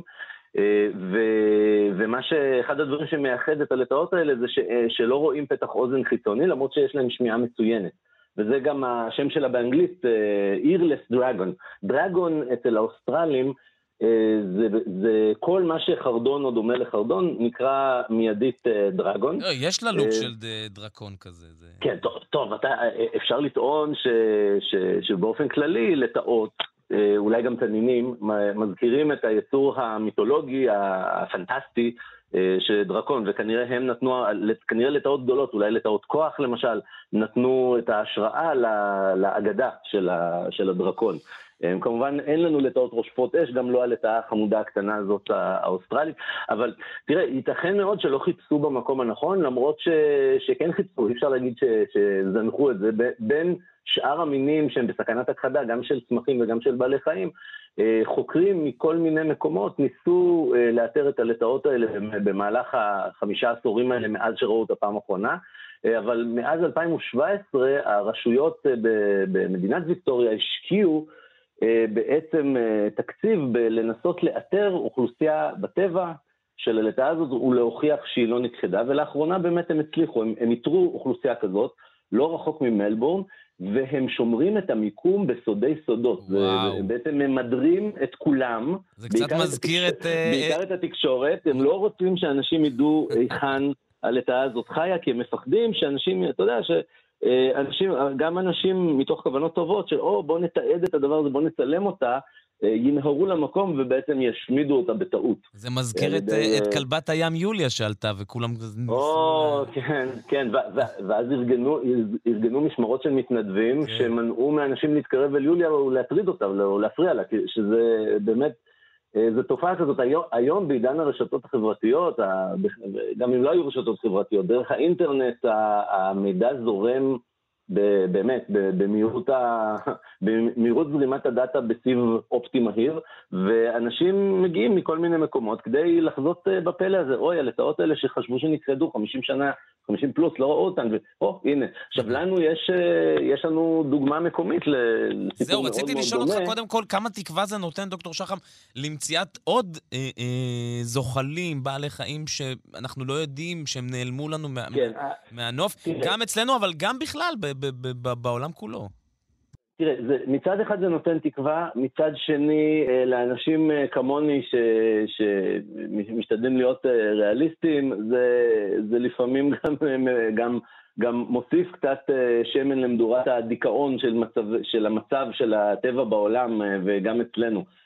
כי בעצם זה שהיה כל כך קשה לאתר מחדש את קיומו של, או למצוא עדויות לקיומו של המין הזה בטבע, שהוא עוד לא נכחד, זה אומר שבאמת, באמת, הם הפכו להיות הרבה יותר נדירים ממה שהם היו פעם, ו- וזה קשור לתהליכים ש- שמושפ... של בעצם השפעות של האדם, השפעות שליליות של האדם על, ה- על המערכות הטבעיות, גם משבר האקלים, אבל, אבל בעיקר השפעות מקומיות במקרה הזה, של, של פיתוח, של צמצום של שטחי המחיה הפוטנציאליים לחיות מהסוג הזה, טוב, אנחנו גם יודעים שהיו שריפות ענק בשנים האחרונות באוסטרליה, שאולי עוד יותר מסכנים את כל ה...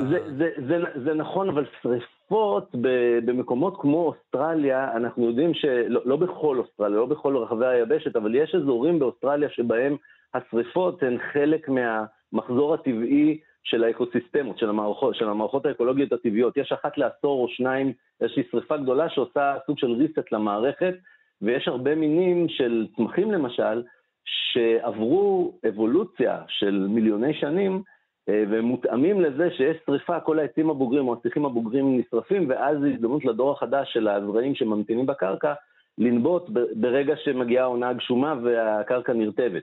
ואחר כך יש אכלוס מחדש על ידי בעלי חיים משטחים סמוכים שלא נשרפו. הבעיה כמובן כשיש שריפה ענקית שמשתוללת uh, בצורה פרועה ושורפת שטחים מאוד מאוד גדולים, אז בעצם יש לך uh, אזור שרוף מאוד גדול, שרק בשוליים שלו מתאפשרת uh, התחדשות, uh, ש, uh, ש, זאת אומרת שבעלי חיים שייכנסו לשטח ויאכלסו אותו, ואם השטח מאוד גדול אז האזור המר, שבמרכז האזור שנשרף, ייקח לו המון המון המון זמן להשתקם, כי הוא רחוק מהאוכלוסיות שיכולות uh, לתרום חיות חדשות כדי לאושש אותו, כדי, כדי לאכלס אותו מחדש.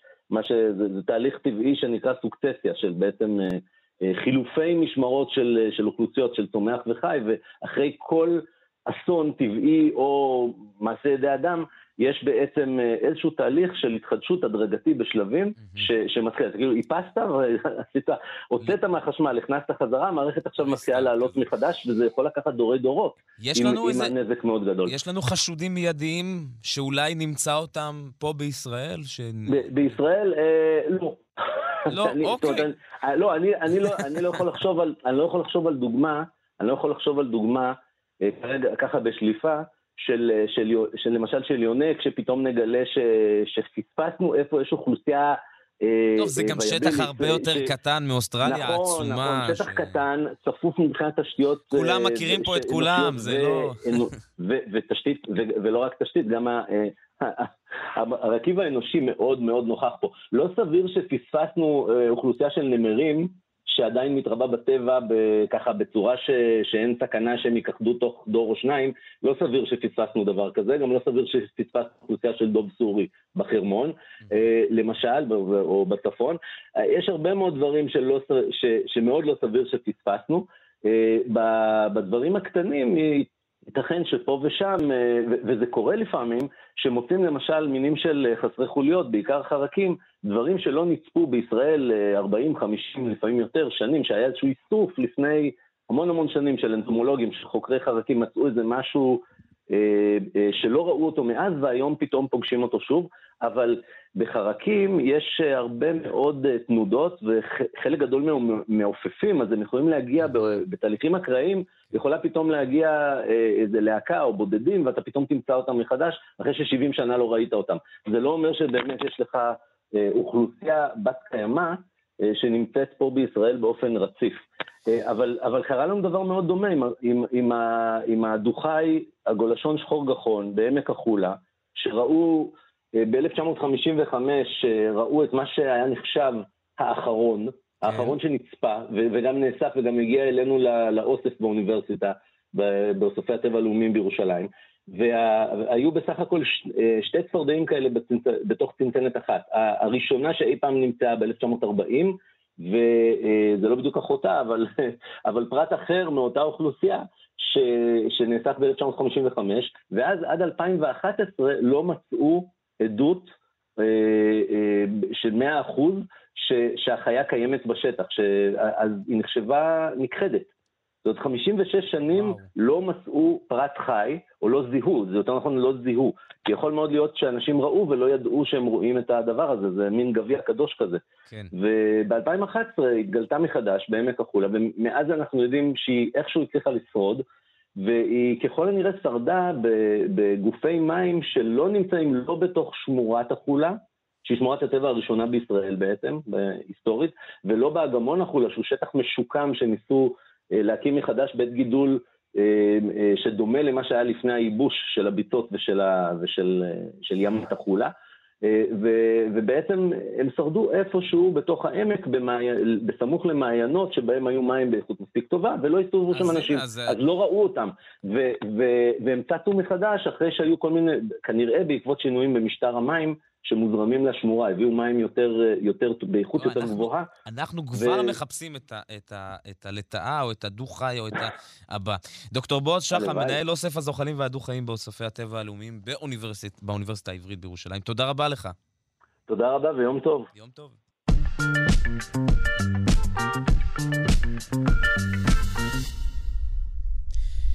מאוסטרליה ומהזוחלים אנחנו עוברים אה, לחלל. אסטרונאוטים שטסים לחלל אמורים להיות במצב בריאותי מצוין. ולכן לפני משימות חלל, או במהלכן, הם נמצאים תמיד בסביבה סטרילית. למרות זאת, איכשהו, כשהם מגיעים לחלל, חלקם מגלים שהם סובלים מזיהומים שונים. מחקר חדש בנושא מנסה לברר מה קורה למערכת החיסונית בחלל ואיך הגנים מגיבים לשינויים בכוח הכבידה. נשוחח על כך עם דוקטור ערן שנקר, רופא חלל ישראלי. שלום לך. בוקר טוב. אז באמת, מה קורה שם? אנשים בריאים הרי מנסים להביא, אה, אם אומרים הטובים לטיס, אז האקסטרה טובים בדרך כלל לוקחים מהטיס לחלל, ובכל זאת, כשהם מגיעים לחלל, איכשהו משהו קורה שם. נכון מאוד. דרך אגב, בשנים הקרובות, כשתחום האסטרונאוט הפרטי בחופשות הקיץ יוכל גם לקנות כרטיס, אז לא רק הטובים לחלל, הטובים אלא... והעשירים, בוא נגיד ככה. בדיוק היום בעלי הממון, אבל כשזה ירד למה שנקרא מבצעי קיבוצים, מתנסים ו... אה, מועדונים, אז אה, מדובר על עשרת אלפים דולר. אפשר ביחד בשבילך לאסוף כמה זה, לעשות מקביל, כן. קבוצת רכישה. זה אמור להיות עשרת אלפים דולר לכיוון. אה, הרבה אנשים אחרי 25 שנות נישואים, במקום איזה אוניית אהבה, או מה שנקרא חופשה, הכל כלול, יכול להיות שיחליטו. אבל כשאתה, שאלתך נכונה, דרך אגב ישראל הייתה מחקר בנושא של החיסון וביטוי גנים, שתכף ניכנס עוד לפני שנים רבות. אה, חוקרת שבמקרה מכיר, דוקטור אה, דפנה שנקר, בדקה באמת הביטוי הגנטי המשתנה בחלל, מאוד קשור פה למערכת החיסון. מערכת החיסון, אנחנו יודעים, ובחנו את זה שנים רבות, אה, משתנה בחלל, ולא כאסטרונאוט משתנה, אלא בגלל שני גורמים, חוסר כוח הכבידה אחד, והשני קרינה, קרינה קוסמית. אה, הקרינה הזו זה איונים חזקים מאוד שחוצים את מעבורת החלל, תחנת החלל, אה, חללית דרגון או כל דבר אחר, מצד לצד ויכולים לפגוע ב-DNA, וכשזה בשורה האדומה או בשורה הלבנה של תאי אה, אכן הם נפגעים. יותר מכך, השהות בסביבה עוינת עם קרינה גבוהה, גם בכדור הארץ, פוגע במערכת החיסון. כך שזה לא חדש, נדבר על המחקר מה החדש בו, אבל זה לא חדש שמערכת החיסון נפגעת. יתר מכן, אנחנו עולים לחלל, ובתוכנו אה, מיליארדי חיידקים ונגיפים, גם במערכת העיכול, גם אה, על האור שלנו.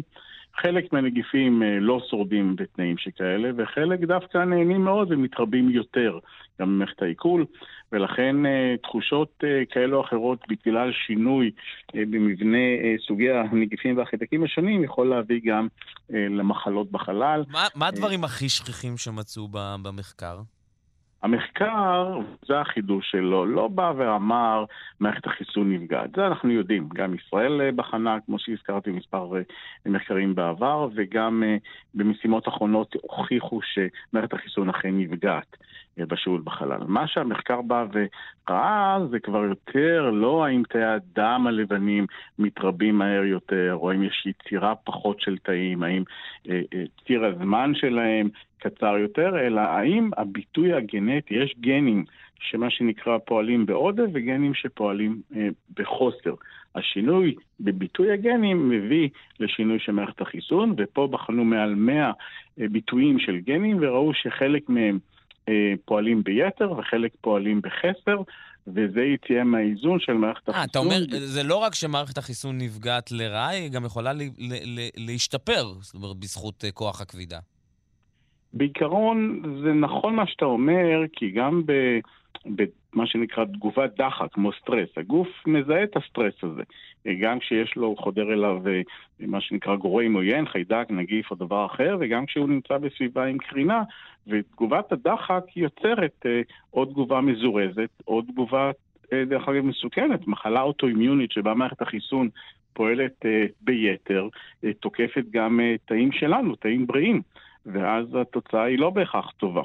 אז המחקר הזה שהוא אה, בחן אה, בתחנת החלל הבינלאומית ובדוגמות חוזרות של אסטרונאוטים, הוכיח אה, בבחינה לעומק, אנליזה מעל 276 סוגים של ביטויים גנטיים בגנים, זאת אומרת, לא שינויים גנטיים ב-DNA, אלא ביטוי הגן, הפעלה או לא הפעלה שלו, שאכן מערכת החיסון נפגעת. מאותן סיבות שאמרתי, גם כוח הכבידה עצמו, חוסר כוח הכבידה בחלל, הוא אחד מהגורמי דחק האלה, אה, שפוגע במערכת החיסון. חוקרים אחרים, לא במחקר הזה, העלו את, הש, את, ה, את הסברה שהיא די אה, הגיונית, אם כי היא לא הוכחה, שכשאנחנו נמצאים בחלל, יש לנו איזה שישה ליטר של אה, נוזל במערכת הדם, וחלק ממנו כמובן הוא גם תאי הדם. עכשיו.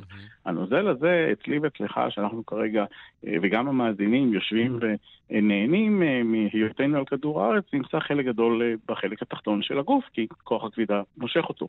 והלב הוא בעצם המנוע היחידי, המשאבה, ששואבת את הנוזלים האלה מהגפיים התחתונות לבית החזה. ולחלק מאיתנו גם לראש, על מנת שגם נוכל לחשוב ולהאזין. בחלל, הנוזל לא יורד לרגליים. ולכן הוא מתפזר שווה, ולכאורה יש עודף נוזל אה, בחלק העליון של הגוף, בבטח הזה, בלב, ואז הגוף ישר אומר, רגע, רגע, אני בעודף נוזלי, מה קרה, איך יש לי יותר מדי? והוא מפריש את זה דרך הכליות, ואכן משתינים כשני ליטר עודף אה, בחלל. אז צריך ואחד... גם לשתות יותר, צריך תמיד יפה. להיות במין... כשלא ידענו את זה, וחיכיתי במסלול נחיתה אה, בשש משימות חלל, וכשהאסטרונאוט לא ממלא את הוראות רופא החלל ולא שותה יותר לקראת חזרה, הוא יתעלף. הוא לא יוכל לחיות פה על כדור הארץ. הוא בעצם כמו התייבש, הוא לא יכול לעמוד, כי הנוזלים כן ירדו לחלק התחתון של הגוף ולא יישארו לו מספיק, מה שנקרא בית החזה והראש. ולכן בחלל אבל, בגלל השינוי הזה, של ירידה יחסית שמתאימה לתנאי החלל, בחלל באמת צריך פחות, אבל השינוי בין אה, מה שנקרא רמת הנוזל לבין רמת התאים משתנה. התאים מרגישים, הטחול מייצר אה, תגובה אה, שונה לאור השינוי ביחסיות, שזה אחד מהגורמים של גרביטי, של כוח הכבידה, שמשפיעים גם על מערכת החיסון, ואנחנו יודעים שהתאים עצמם בתוך התא, גם הם מרגישים את כוח הכבידה אה, ומייצרים או לא מייצרים. ישראל דרך אגב עשתה אה, ניסוי מאוד מעניין בתחום הזה, בדקנו אם אפשר לעשות הפריה בחלל, האם אפשר לקחת ביצית וזרע בחלל ולבדוק אם נוכל לחיות מדור לדור גם בתנאי חלל, ובקצרה, תא שהופרע עד חלוקה של 100 תאים, כולם דומים. Mm-hmm. ומעל 100 תאים שנקרא שלב הבלסטוציט, בעצם מקבלים איזשהו אקסס, איזשהו ציר. ולכן כולנו, גם בעלי החיים, יש לנו ראש וזנב. הציר הזה נקבע לכוח הכבידה. ועכשיו, אם לא יהיה כוח הכבידה, התאים האלה לא יוכלו להסתדר בצורה נכונה, ואכן בניסוי שמכון אה, אה, הישראלי לחלל ותעופה ברפואה עם מכון פישר, ביצענו מחקר שהוכיח שאכן כשאתה לוקח אה, עובר ולוקח אותו לחלל, הוא ממשיך להתפתח כמו איזשהו משטח דו-מימדי ולא וואו. מקבל את הכדוריות, אין את הציריות. 50 עוברים על כדור הארץ התפתחו רגיל, בעוד שה-50 עוברים שיצאו לחלל לא צלחו את יצירת הציר העוברי הזה, שהוא בעצם אה, מערכת ה... שלט שלנו, ובהמשך גם מערכת העצבים המרכזית, מה שצריך לייצר את המוח טוב, ואת זה, הראש. מה שאמרת עכשיו, רק ב, ב, ב, בדקה האחרונה, זה נושא לאייטם בנפרד, שלם, ענק, ושנראה לי עוד יהיה מעניין להרחיב עליו. וכמובן נשאלת השאלה, האם כמו המיתוס הזה שאם אה, יש לידה בטיסה או לידה באוטובוס מקבלים נסיעות חינם כל החיים, אז אם גם אם יש לידה בחלל מקבלים טיסות אה, לחלל כל החיים. אז אני אתן רק אה, לסיכום את החלק הזה, שמי שייוולד בחלל יש לו חיסרון. כן. אולי לא רק שהוא יקבל טיסה לחלל, הוא יצטרך להישאר בחלל תמיד. אוי. הוא לא יוכל לחזור לכדור הארץ. ולמה? כי בחלל, כמו שאמרנו, כוח הכבידה קטן, הנוזלים לא יוריד לגפיים, המשאבת לב לא צריכה לעלות, יהיה לך לכן משאבת לב קטנה מאוד, הווה אומר לב קטן מאוד, ולכן אנחנו ה-human species, המין האנושי שגדל על כדור הארץ, אם ניוולד בחלל, ומונח שאני אה, אה, כבר מעל 20 שנה נוקט בו, אנחנו נהפך ל-human spaces, המין האנושי בחלל שלא יוכל לחזור לכדור הארץ כי התנאים פה לא יתאימו לו. אז נכון, אה, הוא יהיה לו בחלל, אבל לא יוכל לבקר את הסבתא והסבא. אה, במעון אה, ביתם אה, על כדור הארץ. תחשבו טוב לפני שאתם טסים ללדת בחלל. דוקטור ערן שנקר, רופא חלל ישראלי, תודה רבה לך על השיחה הזו. יום מקסים.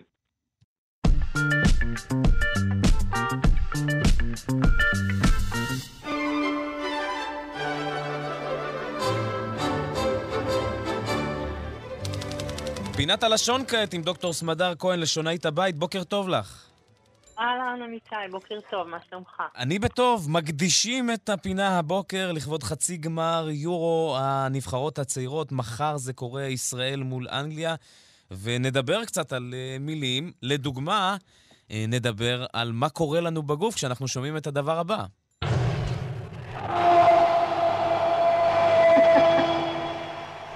קחי את זה מכאן.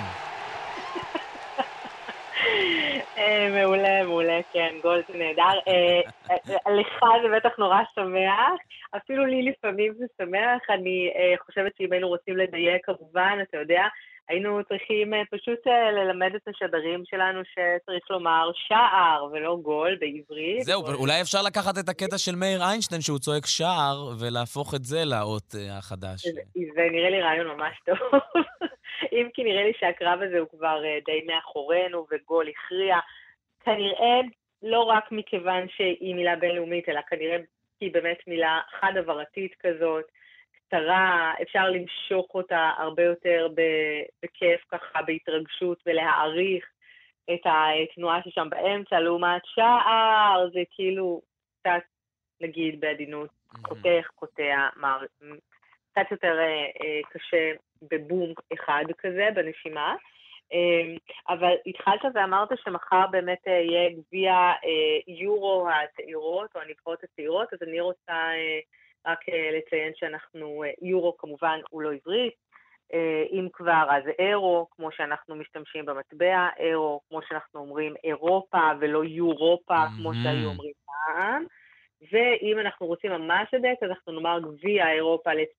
לנבחרות הצעירות, ולא סתם היורו לצעירות, כי זה לא סתם היורו, זה גביע אירופה, כן? זה, זה מה שיקבלו אה, בסופו של דבר הנבחרות הזוכות, את הגביע. אה, זה, זה שמם של המשחקים האלה בעברית. אה, ואם כבר אה, אנחנו שם, אז אה, אני לא כל כך מעודכנת כמובן אה, באירוע, אבל אני מבינה שאחת הנבחרות אה, שאנחנו עשויים לשחק אה, נגדם היא נבחרת פורטוגל, זה עדיין אקטואלי, נכון? זה במידה ושתי אה, הנבחרות, או אנחנו גם פורטוגל תעלנה לגמר.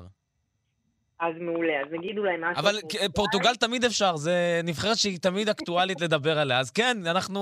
אה, אז נגיד משהו על פורטוגל, אנחנו מכירים הרבה אנשים שאומרים, טוב, אנחנו נוסעים לפורטוגל ואנחנו פוגשים המון פורטוגזים. או אנחנו מדברים פורטוגזית. אז רק נגיד שהזין הזאת בפורטוגז, פורטוגזית, היא בעצם גזירה מהלועזית. בלועזית אנחנו באמת אומרים באנגלית, בשפות אירופה אנחנו אומרים, וגם, וגם אה, בשפה המקומית, אנחנו אומרים שאנשים הם, הם מפורטוגז או דוברי פורטוגז, ומשם הזין הזאת אה, נכנסה לנו גם לעברית, אבל על, על, על פי דרך העברית אנחנו בעצם צריכים לומר אה, שאנחנו אה, מתמודדים נגד הנבחרת הפורטוגלית, ואנחנו גם מדברים את השפה הפורטוגלית mm-hmm. ולא פורטוגזית. זו הזדמנות טובה להזכיר את זה. בואי נדבר על עוד כמה מילים מתוך עולם הכדורגל. כן, נגיד לדוגמה... כדורגל בכלל. המילה, באנגלית אומרים draw, בעברית אומרים תיקו. זהו, אז בעברית אומרים תיקו, כך צריך לומר. תיקו. תיקו, כן, זאת אומרת עם... עם אה, אה, או בסוף. עם או כן. בסוף, תיקו. כן, לא תיקו, אלא תיקו, זה באמת אה, שגיאה רווחת. מה שיפה לומר על תיקו זה שכמובן היא לא מילה עברית, היא באופן מופיע מילה שבאה לנו מן התלמוד, היא במקור היא באה מארמית בעצם, ומה שיש לנו בארמית בתלמוד בהקשר הספציפי הזה זה המילה תקום. תקום, שהיא בעצם צורת העתיד לתעמוד. כמו שאנחנו אומרים היום תקום, כן? תקום, תעמוד. אז בארמית אומרים תקו. אמ, אה, תקום, סליחה. אבל יש איזשהו אה, תהליך לשוני שהשמיט את המם הזאת, ובעצם מה הפירוש של התקו הזה? הפירוש הוא השאלה שנמצאת עכשיו, התלמוד הוא מין אה, כתב עברי שיש בו בעצם אה, דיונים בשאלות הלכתיות, יש כל מיני שאלות או אמ, אה, אמירות או הלכות שהחכמים מתדיינים אה, באשר עליהם כדי להגיע לאיזושהי החלטה איך תהיה ההלכה, מה ינהגו, מה, איך להנחות את הציבור לנהוג. פחות או יותר מה שהיום אנחנו קוראים לו פסק הלכה, כן? אז בתלמוד יש ממש מביאים לנו את הדיונים השלמים בין כל, ה, בין כל החכמים, וכשמגיעה השאלה שלא מצליחים להכריע בה, שהדעות בה אה, חלוקות, והחכמים לא מצליחים להגיע לאמירה אחת מפורשת, ברורה, שהיא בעצם תהיה ההלכה, כן. אז אומרים, אוקיי, אז השאלה, תיקו, השאלה תיקום. כלומר, השאלה ללא הכרעה, זאת אומרת. ללא... תישאר עומדת, כן, היא תישאר עומדת, כמו שאנחנו אומרים, גזר הדין או פסק הדין או, או, או הנושא תלוי... וואו, אבל איך, איך זה יתגלגל לעולם המשחקים? אז זה בעצם אה, די, די, בפשוט, די בפשטות, ברגע שיש לנו משהו שאין בו הכרעה. מה, מה זה תיקו? תיקו זה אומר שיש לנו שתי קבוצות שבהן, ששתיהן הגיעו לאותה תוצאה, ולכן אי אפשר להכריע מי זכתה.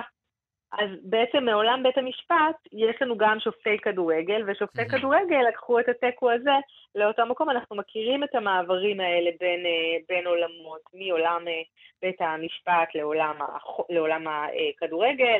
אנחנו מכירים את המילה שופט, אפילו המילה שופט, שבה במקור, מן המקרא כבר אנחנו מכירים אותה. במעמד הזה באמת המאוד משפטי של מי שמחליט החלטות שיפוטיות, והנה אה, יש לנו גם שופט כדורגל, אה, אפילו השופט וידאו הזה ש, שיש, עבר הזה, כן, כן. החדש יחסית. הכל הולך למונחים של באמת שיפוט, כי יש פה איזשהו עניין של אנחנו צריכים להכריע מיהו הזוכה. אמ, כן, וגם, הצבע, על... וגם הצבע השחור, שדומה לחליפת השיפוט הבריטית.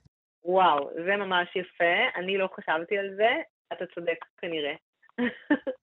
נכון, אז אנחנו באמת עושים מעברים כאלה שהם אה, אה, מטריטוריה לטריטוריה, אנחנו מכירים את זה הרבה, בהרבה הקשרים אחרים, אנחנו מכירים הרבה מקרים של אה, מילות קודש שעוברות לעולמות החול, למשל המילה קורבן שאנחנו משתמשים בה הרבה פעמים, קורבנות אונס, קורבנות תאונות הדרכים, אה, קורבנות השואה, אבל בעצם המילה קורבן היא מילה מאוד מאוד דתית, היא מכוונת רק לדבר שהוא עלה כקורבן בבית המקדש. Mm-hmm. אנחנו עשינו לה חילון, העברנו אותה לעוד עולמות בלשוננו. אז, אז באמת המעבר הזה הוא מעבר שאנחנו מכירים אותו. אם כבר דיברת על גול או על שער, אז באמת הרבה פעמים עולה השאלה, אז, אז מה קרה כאן? מה הפעולה שעושים כשקורה גול? אז, אז בדרך כלל אומרים, הוא הכניס שער, נכון? Mm-hmm. אבל הכניס שער זה לא בדיוק העברית שלנו, הוא יותר הבקיע שער. הבקיע. הוא כבש שער. אמ, זה מה שאנחנו אמ, מעדיפים להגיד בעברית, אבל אנחנו כן גם אמ, מכירים בלשון הדיבור, בלשון הסלנג או בלשון הכדורגל, וואו, איך הוא הפציץ את הכדור לשער, נכון? או או כמו שאומרים בשכונה, בלי פיצוצים. בדיוק, בלי פיצוצים, נכון, נכון, נכון, אני זוכרת את זה, אפילו אנחנו היינו אומרים את זה. אה, אז נכון, אבל... בלי, לא עם השפיץ, לא עם השפיץ, בלי פיצוצים. נכון, לא עם השפיץ. אה, אז הנה, זה למשל עוד אה, דוגמה למעתק סמנטי, למעבר מתוכן אחד או מעולם אחד לעולם אחר. כל העניין הזה של בעיטת טיל, בלי פיצוצים, או הוא הפציץ את הכדור, או כזה, זה בעצם עולמות של קרבות, עולמות של מלחמה, כן? Mm. הפצצות וטילים, ו, אה, או הקבוצה פתחה בבליץ על היריבה שלה, כן? הדברים האלה הם יותר מאפיינים את עולמות הקרבות, את עולמות המלחמה, אבל הנה הם עברו גם לעולמות הכדורגל, שוב, כי בעצם אנחנו, זה משהו אגב מאוד ישראלי, אנחנו מאוד אה, אוהבים להשתמש במילות, אה, במילות מלחמה, כי אנחנו כנראה מאוד חיים באיזושהי תודעה כזאת של אה, לחימה. של קרב. של... של תראי, ביל, ביל נכון. שנקלי, המאמן האגדי של ליברפול, אמר פעם שיש אנשים הסבורים שכדורגל זה עניין של חיים ומוות, אבל הוא טען, הוא אמר, אני חושב שהם טועים. זה הרבה מעבר לכך. וואו, מעולה. כן, נכון. אז זה בדיוק זה, הכל נורא חיים ומוות כאן. אה, אז, אז כן, אז אנחנו מכירים גם את זה, ואולי יש לנו אה, אה, הזדמנות לתקן עוד טעות אחת קטנה שחוזרת על עצמה, אגב, לא רק, ב, לא רק במשחקי כדורגל, אלא באמת באופן כללי במשחקים.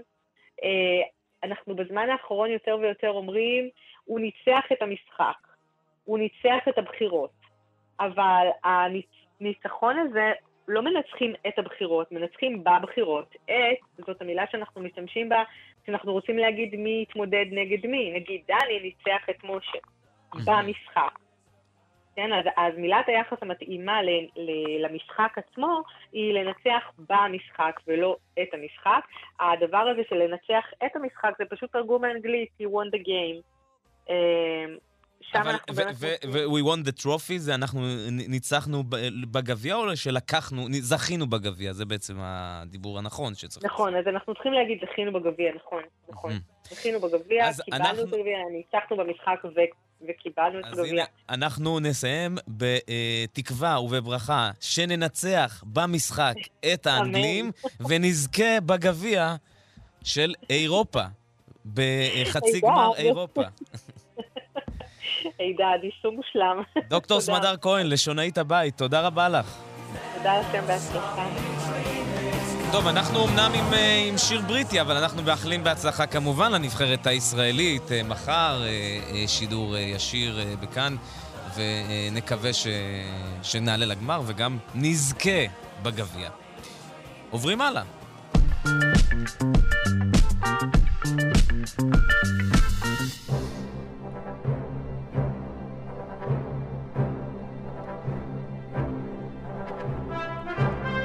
פינת הארכיאולוגיה כעת, פרופסור גדעון אבני, המדען הראשי של רשות העתיקות, בוקר טוב לך. אהלן, בוקר טוב. נדבר היום על הקשר שבין הבצורות הקשות וההתייבשות של מקורות המים שפוקדים את איראן ובכלל את המזרח התיכון בשנים האחרונות, ואיך כל הדבר הזה מתקשר בסוף לארכיאולוגיה. נכון, זה אחת התופעות שמדברים בהם המון בשנים האחרונות, התהליך של ההתייבשות בכל העולם, באזורים המדבריים.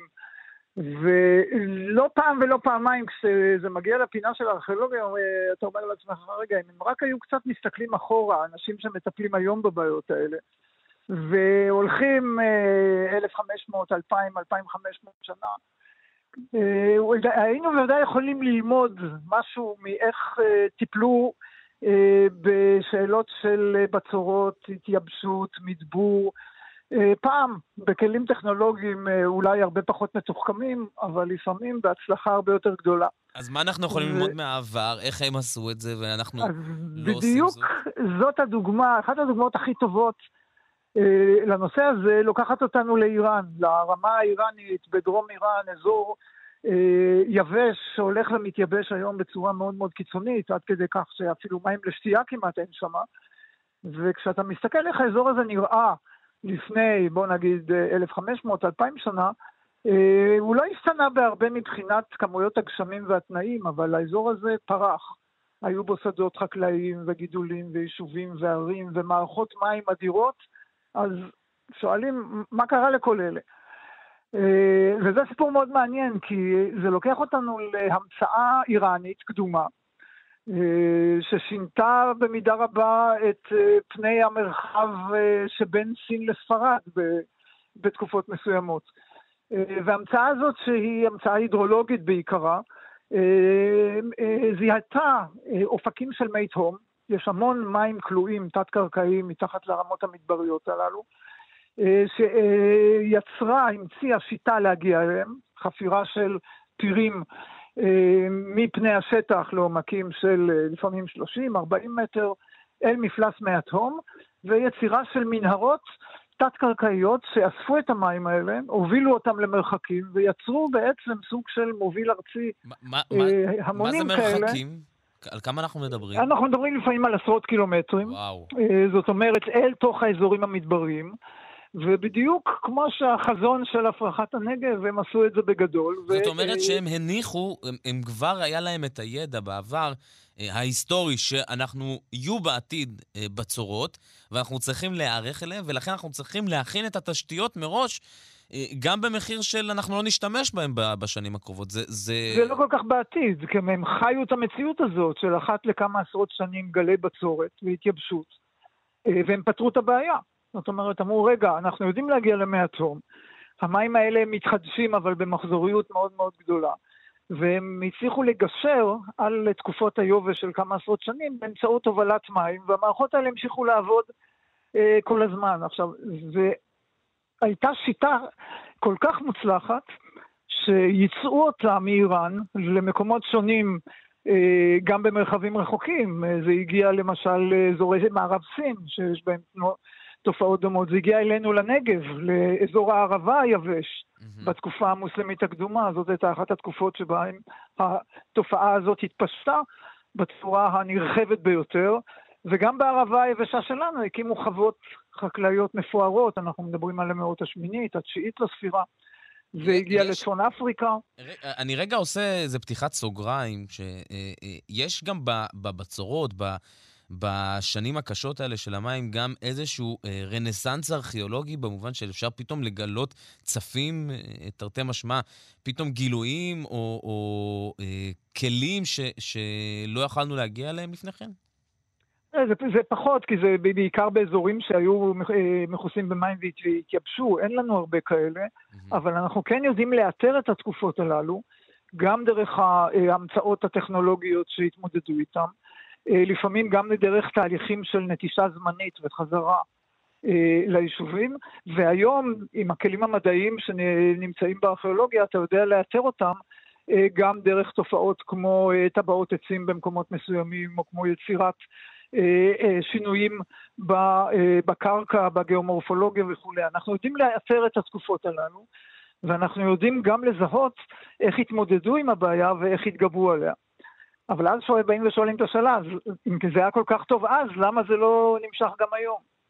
זהו, אה, עם הטכנולוגיה הדי מטורפת הזאת של שינוי, שינוע מים למרחקים כל כך ארוכים, היא, היא כבר הייתה קיימת uh, מאות שנים אחורה. איך זה שהיום לא, לא, לא משתמשים בבסיס הנתונים הזה כדי להילחם בבצורות? אפשר היה אולי למנוע בצורות אפילו לפי ה... אה, אז יכול להיות, אבל זה בדיוק דוגמה של ההתערבות של טכנולוגיות מודרניות שהורסות את המאזן העדין הזה. Mm-hmm. רק לתת לך דוגמה, זה היה כל כך מפותח, שערים גדולות כמו מדריד מצד אחד וטהרן מצד שני, עד תחילת המאה ה-20 אספקת המים שלהם התבססה על השיטות המסורתיות הקדומות הללו. אז מה קרה? הבן אדם המודרני המציא את המנועים המכניים לשאיבה, הגביר מאוד את, הש... את כמות המים השאובים, באיראן עשו את זה בשנות ה-60, עוד בתקופת השח הפרסי, אה, הרחבה מאוד מאוד מסיבית של שטחי חקלאות, והמקור הזה פשוט הלך והתייבש ולא התחדש. התפלת אה, מים זה פתרון שאמור, אה, אה, טכנולוגי, פתרון טכנולוגי שאמור לתת מענה לדבר הזה? תראה, עקרונית, אם אני מסתכלים לעתיד אז בוודאי, נדמה לי שהיום ישראל מובילה בתחום הזה כן. בעולם. אה, אבל אם אתה הולך לאזורים המסורתיים, שוב, אני מדבר על הרמה האיראנית, על אומן, על אזורים אה, במרוקו ובצפון אפריקה. שלא בהכרח וכולם, יש להם גישה לים, שזה... זה, זה... חלקם אין להם גישה לים. אה, וחלקם פשוט, הטכנולוגיות הללו ששימשו אה, מאות וכמעט אלפיים שנה ברציפות, ננטשו לטובת טכנולוגיות מודרניות כביכול, אבל הטכנולוגיות המודרניות האלה היו יעילות לטווח מאוד קצר, ובסופו של דבר די פגעו בתשתית האקולוגית של האזור הזה. אה, עכשיו לתקן את זה אה, כמעט בלתי אפשרי. האקוויפרים, אותם אפיקים של מי תהום הולכים ומתייבשים. צריך אולי לחכות לתקופה יותר גשומה ולהקטנת שאיבה, אבל שוב, אנחנו מדברים כבר לא בדורות שלנו, אנחנו מדברים בטווחים אה, היסטוריים, את הדברים האלה. כן. פרופסור גדעון אבני, המדען הראשי של רשות העתיקות, על בצורות ועל ארכיאולוגיה והקשר ביניהם. תודה רבה לך. תודה, להתראות.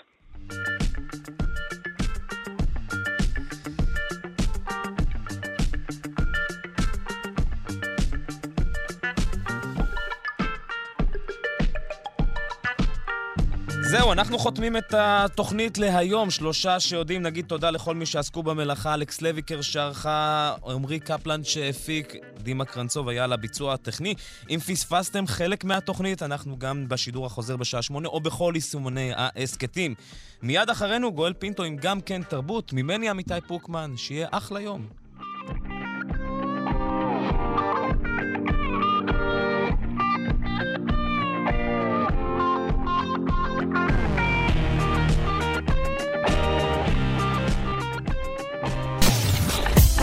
אתן מאזינות ואתם מאזינים לכאן הסכתים. כאן הסכתים, הפודקאסטים של תאגיד השידור הישראלי.